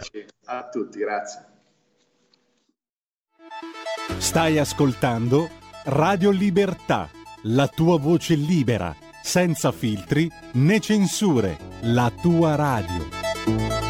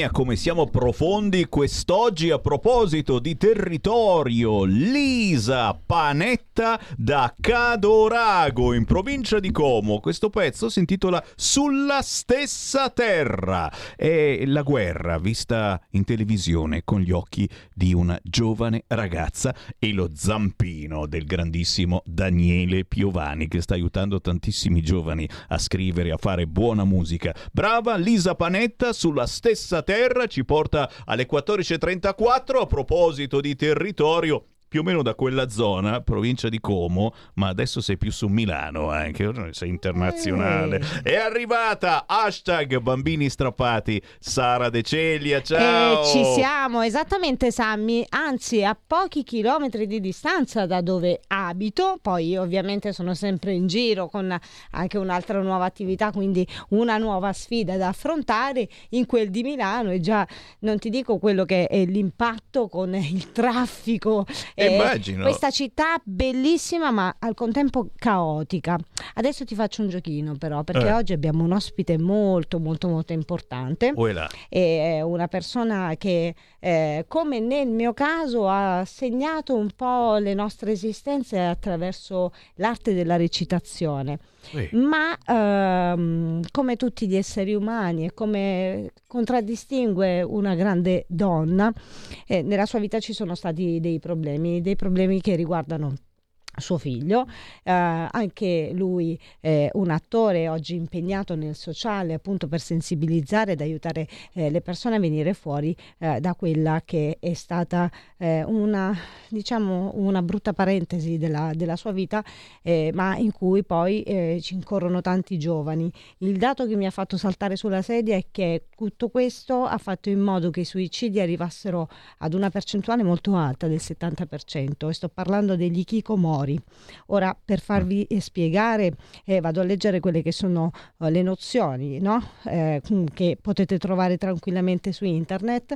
È un problema poco conosciuto ma come eh, ha detto la stessa eh, Lucia Sardo, questa grandissima attrice, è sostanzialmente un mondo molto conosciuto per chi ne fa parte, però sostanzialmente ritrovarsi ci fa sentire anche un po' meno soli e ci può dare ovviamente quegli strumenti che servono a tanti genitori per poter eh, aiutare in maniera consona eh, questi ragazzi, perché non è facile cercare di strapparli ad una eh, situazione di questo genere. Purtroppo eh, la buona prassi, come cita lei, è un'altra e, e non è propriamente semplice per noi genitori. Eh, non so, è in collegamento con noi Fabio? Eh, per ora abbiamo Fabio, Lucia Eh, Certo. per il momento non ancora. Ok, stiamo Eccomi, rintracciando Lucia che peraltro è impegnata con dei ragazzi con un altro spettacolo e, e abbiamo come sempre il nostro Fabio che me lo sono dimenticato perché mi sono fatta prendere un attimo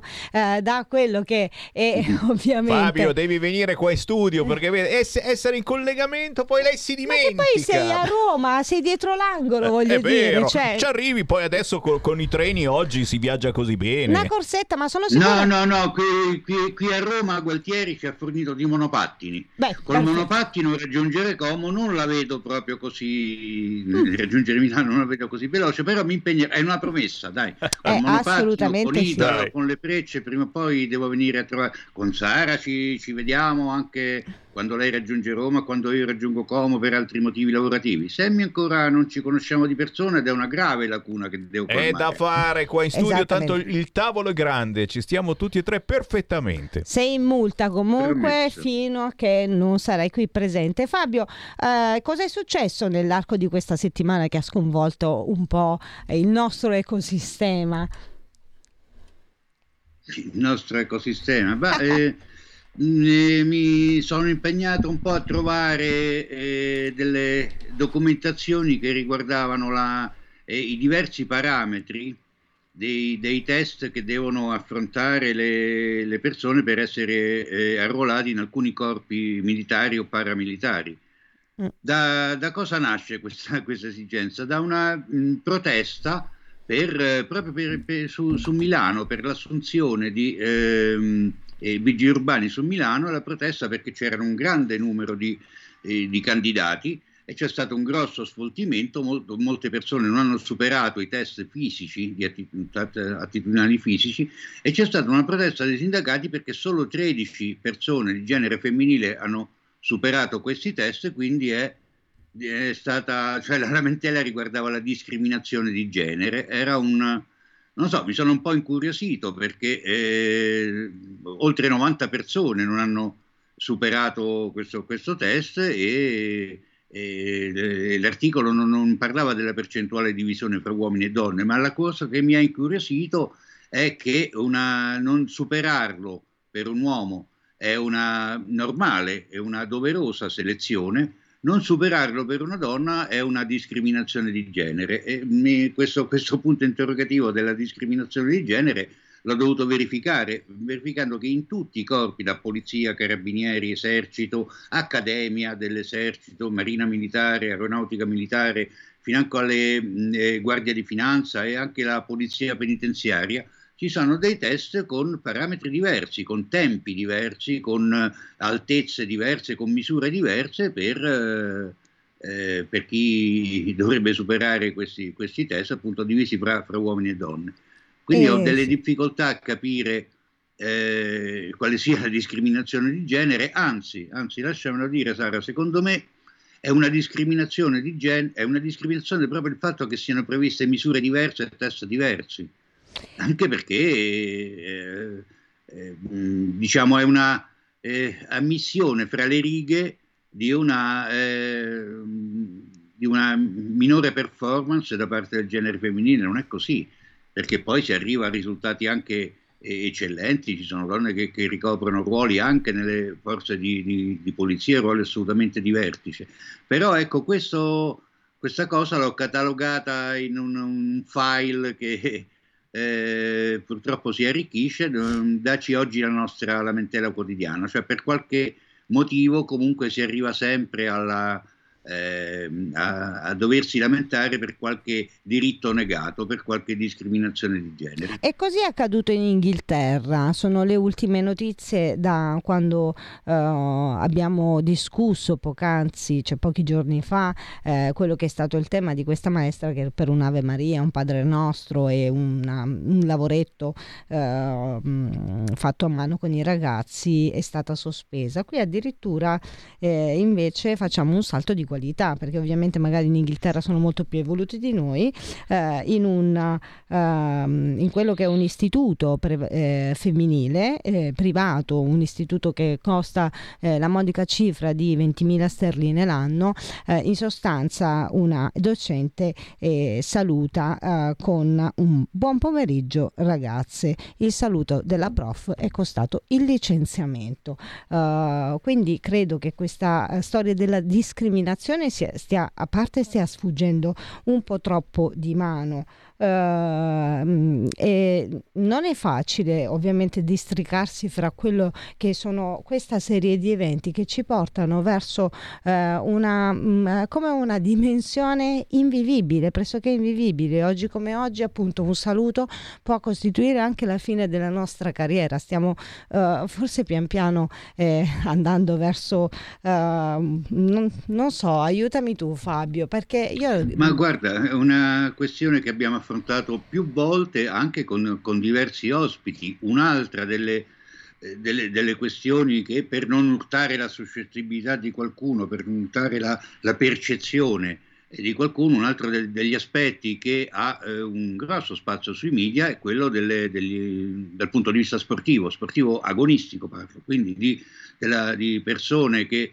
non riescono ad ottenere dei risultati eh, dei risultati di, di, eccellenza, non riescono ad eccellere nelle, nelle, proprie discipline in campo maschile, si sentono donne e improvvisamente primeggiano anche mettendo record uno dietro l'altro in campo femminile. Ma qui la, mh, eh, le, le rimostranze di maggior spessore avvengono proprio da parte delle atlete che si vedono scavalcate da persone con una evidente massa muscolare diversa che però solo per il fatto di dover rispettare la loro percezione di sentirsi donne, non so fino a che punto sia ehm, una convinzione intima e dove, dove, sia il confine con una strumentalizzazione per riuscire ad emergere, questo non, chi sono io per poterlo eh, stabilire, però eh, le, le, le, proteste sono arrivate dal sollevamento pesi al nuoto, dalla, dall'atletica al, addirittura al wrestling, alla, ai combattimenti, quindi eh, dove, dove, arrivano queste persone. Un altro problema, sempre sullo stesso tema, si è posto per quanto riguarda le carceri. Se un detenuto di genere maschile improvvisamente si sente donna, in alcuni casi, non in Italia, ma è già accaduto che eh, ha, chiesto essere, ha chiesto ed ottenuto di essere trasferito all'interno di un carcere femminile. Senti, lasciami un minuto, veramente un minuto per parlare di, di Lucia Sardo e lo voglio fare prima che arrivi in collegamento. Sì. Perché? Perché non vorrei che fosse piaggeria con, eh, con, eh, con lei presente.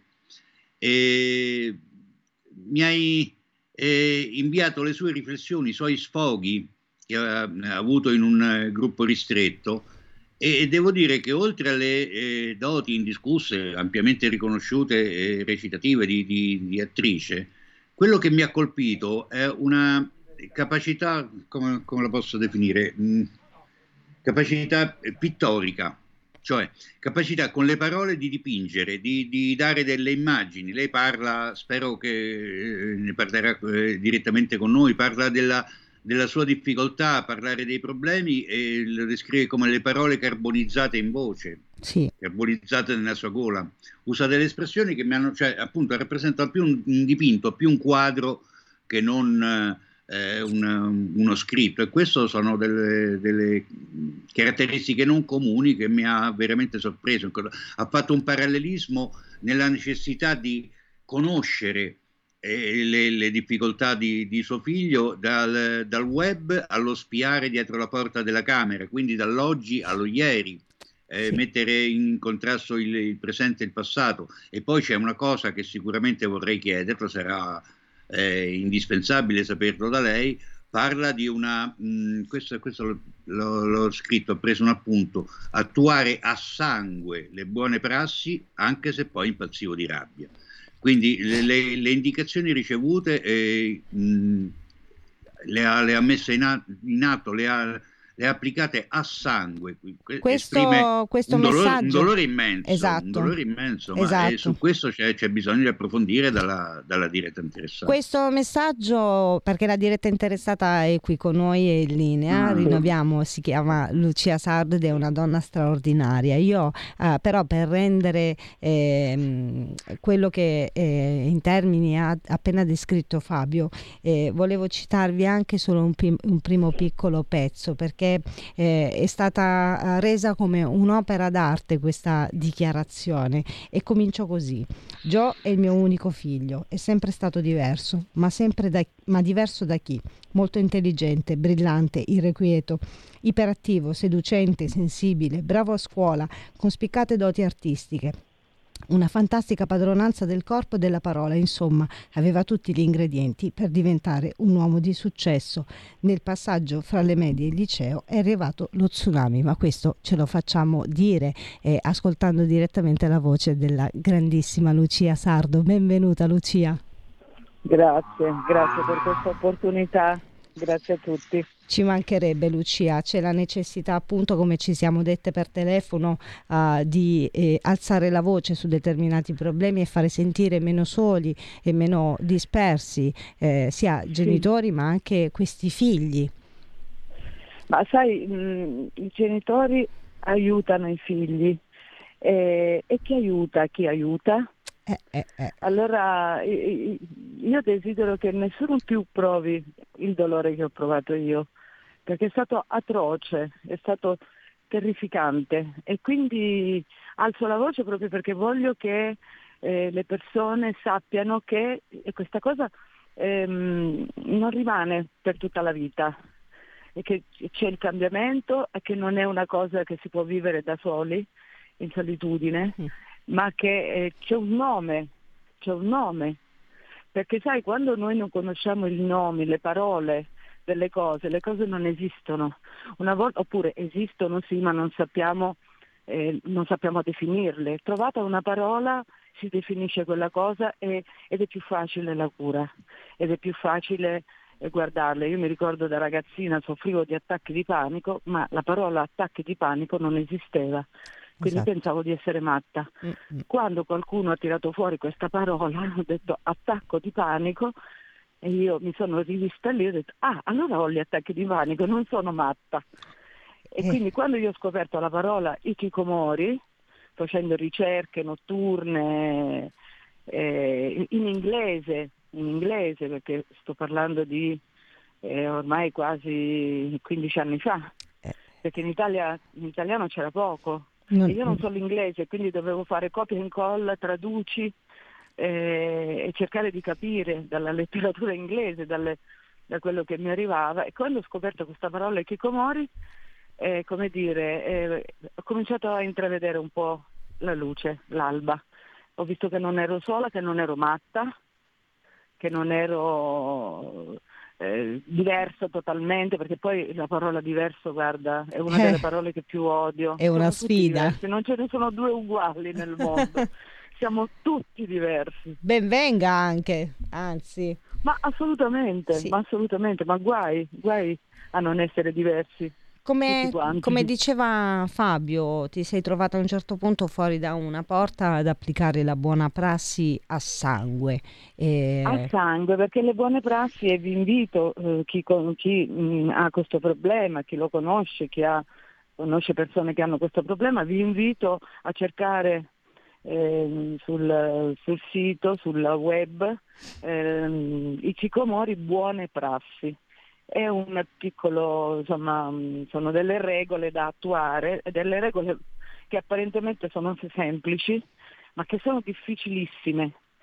Eh, la prima cosa da comprendere è che, ehm, è che invece di vedere un figlio che fa questo, eh, bisogna vedere il dolore del figlio. Quando, ci, quando cont- contattiamo, comprendiamo che quel ragazzo, quella ragazza sta soffrendo tantissimo e ci connettiamo col suo dolore, già il 50% del problema è risolto.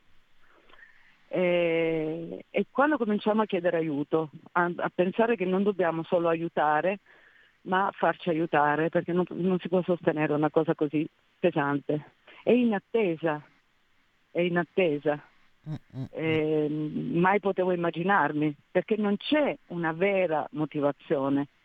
Eh, poi chiaramente lavorandoci sopra ho scoperto che ce n'erano tante di motivazioni, non c'era una vera motivazione apparente. E quindi era assurdo per me questa cosa qua. Mio figlio che era stato sempre un ragazzino brillante, il leader, quello che eh, il, il guida popolo, diventato questa specie di esserino chiuso, rabbioso, chiuso in una stanza che non voleva più incontrare nessuno, non, pote- non voleva più vedere gente, non voleva più andare a scuola, non voleva più studiare, non voleva più giocare, eh, andare fuori con gli amici, niente, tutto finito, tutto chiuso, una vita che si spegne. Al telefono mi dicevi che questo è scaturito più o meno da- dalle alte aspettative che forse lui eh, credeva che gli altri avessero nei suoi confronti. Ehm, Sì, c'è un po' un identikit ehm, mm, dell'Ikikomori, è un ragazzino ehm, molto dotato, appunto, tutti si aspettano qualcosa da lui, eh, ma anche la nostra società che è molto competitiva, Eh, no? Eh sì, E, sì. loro, e loro non sono competitivi, non gliene frega niente di competere con nessuno e con niente. E quindi il fatto di stimolarli gli crea dei problemi. Per cui un'altra, un'altra regola delle buone prassi è non stimolarli, non proporgli cose, vai a ballare, vai a giocare, e ti, sono, ti hai iscritto ad un corso, guarda, eh, sai quella cosa che tu amavi tanto, il teatro, ebbene sì, adesso eh, no. Questo li indispone totalmente, li fa chiudere ancora di più a riccio. Ieri eh, un amico che ha un figlio così mi diceva ma cosa devo fare? E gli ho detto niente, devi aspettare, devi dargli il tempo, e essere presente, fargli capire che tu sei pronto, che sei lì. E dice ma io lo vorrei stimolare perché noi no, no, no, no. Mm, intanto la prima cosa che fanno i ragazzi di Comori è che interrompono la relazione con i genitori. Eh, E con chiunque magari della mia diventi un po' troppo invadente no? in questo loro eh, torpore, diciamo così. Sì, ma sai, noi non... Cioè, cosa, tu mh, mm, le pensi tutte, no? Sì. Eh, cioè, non le provi tutte provi la dolcezza, provi la tenerezza, provi eh, urlare, provi mm, la rabbia, cioè, mm, le provi tutte, provi le regole o così oppure le vai via. Non succede niente, mai, non Eh. accade nulla. Quindi prova invece Una, una domanda, posso? a sentirlo, sì. Sì, sì, posso una cosa. Prima una, devo, devo dirti una cosa, la- la- quanto possa essere toccante il tuo modo di, di esprimerti, perché devo rilevarti che, devo rivelarti che quando Sara mi ha parlato di, di questa storia eh, preparando la trasmissione di oggi e mi ha letto alcuni tuoi scritti, Sara lo ha fatto piangendo. Quindi, quindi quanto Oddio. possa essere coinvolgente una cosa del genere. Poi eh, permettimi di usarti come esperta, sicuramente esperta più di me del- dell'argomento Sì, per tutte le informazioni che hai dovuto assorbire in questi anni. Ehm, che, che fascia d'età riguarda? Parliamo sempre di ragazzi e poi eh, i geni- proprio, eh, l'aiuto, il supporto tu- grava tutto sui genitori perché anche questo isolamento, questo rifiuto di frequentare le amicizie e le scuole eh, mh, per forza di cose eh, investe i genitori di una responsabilità enorme. Sì, ehm, beh, l'età, mh, guarda, potrebbe iniziare anche a otto anni, perché mh, si è abbassata l'età.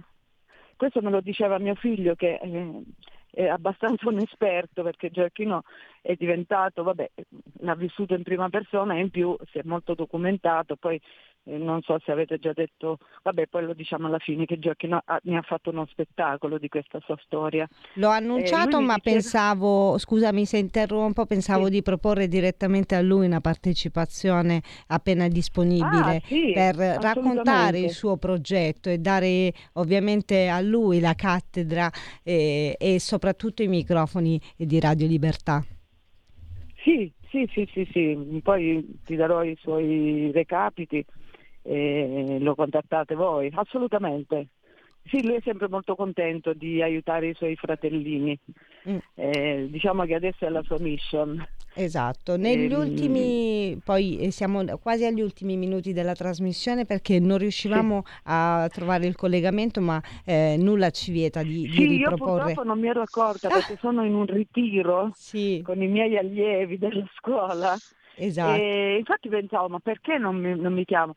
E mi sono accorta che nella sala che stiamo usando non c'è il campo completamente, quindi sono uscita e sono arrivate tutte le telefonate. Eh, sicuramente cioè, cercheremo appunto di approfondire, magari avremo l'onore di avervi entrambi. Eh, Gioacchino, Guarda, qu- quando volete. Gioacchino per oggi- me non ci sono problemi. Esatto.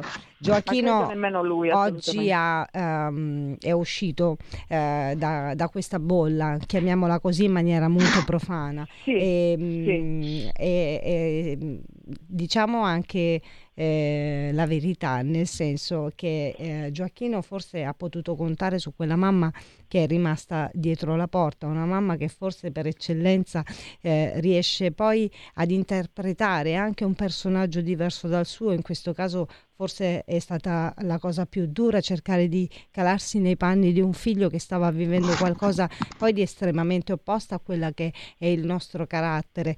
Io eh, ci tengo eh, veramente a, a parlare eh, di, ehm, eh, di From Scratch, uno degli ultimi tuoi eh, sceneggiati che ti ha visto eh, tra i protagonisti. E, mm, ed è lì che eh, mi è entrata sotto pelle questa splendida attrice che aveva i, cara- i tratti distintivi di quella donna che mi ha cresciuto, che era mia nonna. Poi, salvo poi vederla fuori dalle scene, è una donna giovanissima, strepitosa, con una filmografia di tutto rispetto. no? Parliamo eh, di, eh, eh, di film che comunque hanno, eh, ci hanno dato la possibilità di entrare effettivamente eh, sotto pelle anche a tutti i personaggi che ha interpretato, per cui vi invito seriamente eh, a, a vederlo, è uno sceneggiato di Netflix e, mm, e sono, non fa- di solito non faccio pubblicità, ma eh, credo che anche attraverso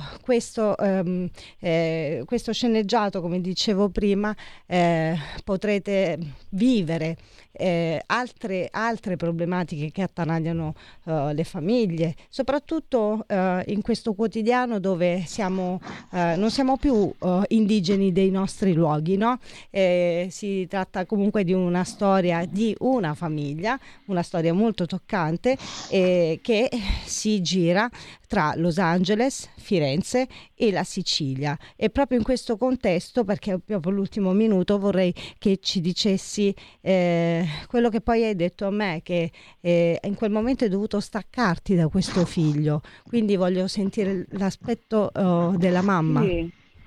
Beh, è stata un'occasione perché per tanti anni ho rifiutato di, di, di andare per tanto tempo lontana, sono stata sempre vicina a guardare perché io non potevo fare niente, potevo solo guardare, però almeno ero lì e guardavo. E poi quando è arrivata questa occasione di partire per Los Angeles, insomma, sono stata via quattro mesi e mezzo, e, è, è stato molto pesante per me all'inizio pensare, però la gioia purifica tutto. Esatto. Avevo talmente tanta gioia di andare che questa gioia l'ho trasmessa anche a mio figlio. Ed è esattamente E la quindi- gioia che abbiamo noi averti ospite. Sicuramente programmeremo con la presenza di tuo figlio, ma noi ti ringraziamo tanto. Ringrazio No, ma Fabio. io ringrazio assolutamente voi perché per me è importantissimo eh, raccontare questa storia e, e- e- dare una mano agli altri genitori. È E assolutamente. Ti aiuteremo ad aiutare. Un grazie Ok. veramente di cuore Lucia, grazie, Grazie a a Fabio voi. Nestore, ci vediamo giovedì prossimo ore 14.30, hashtag bambini strappati. Ciao.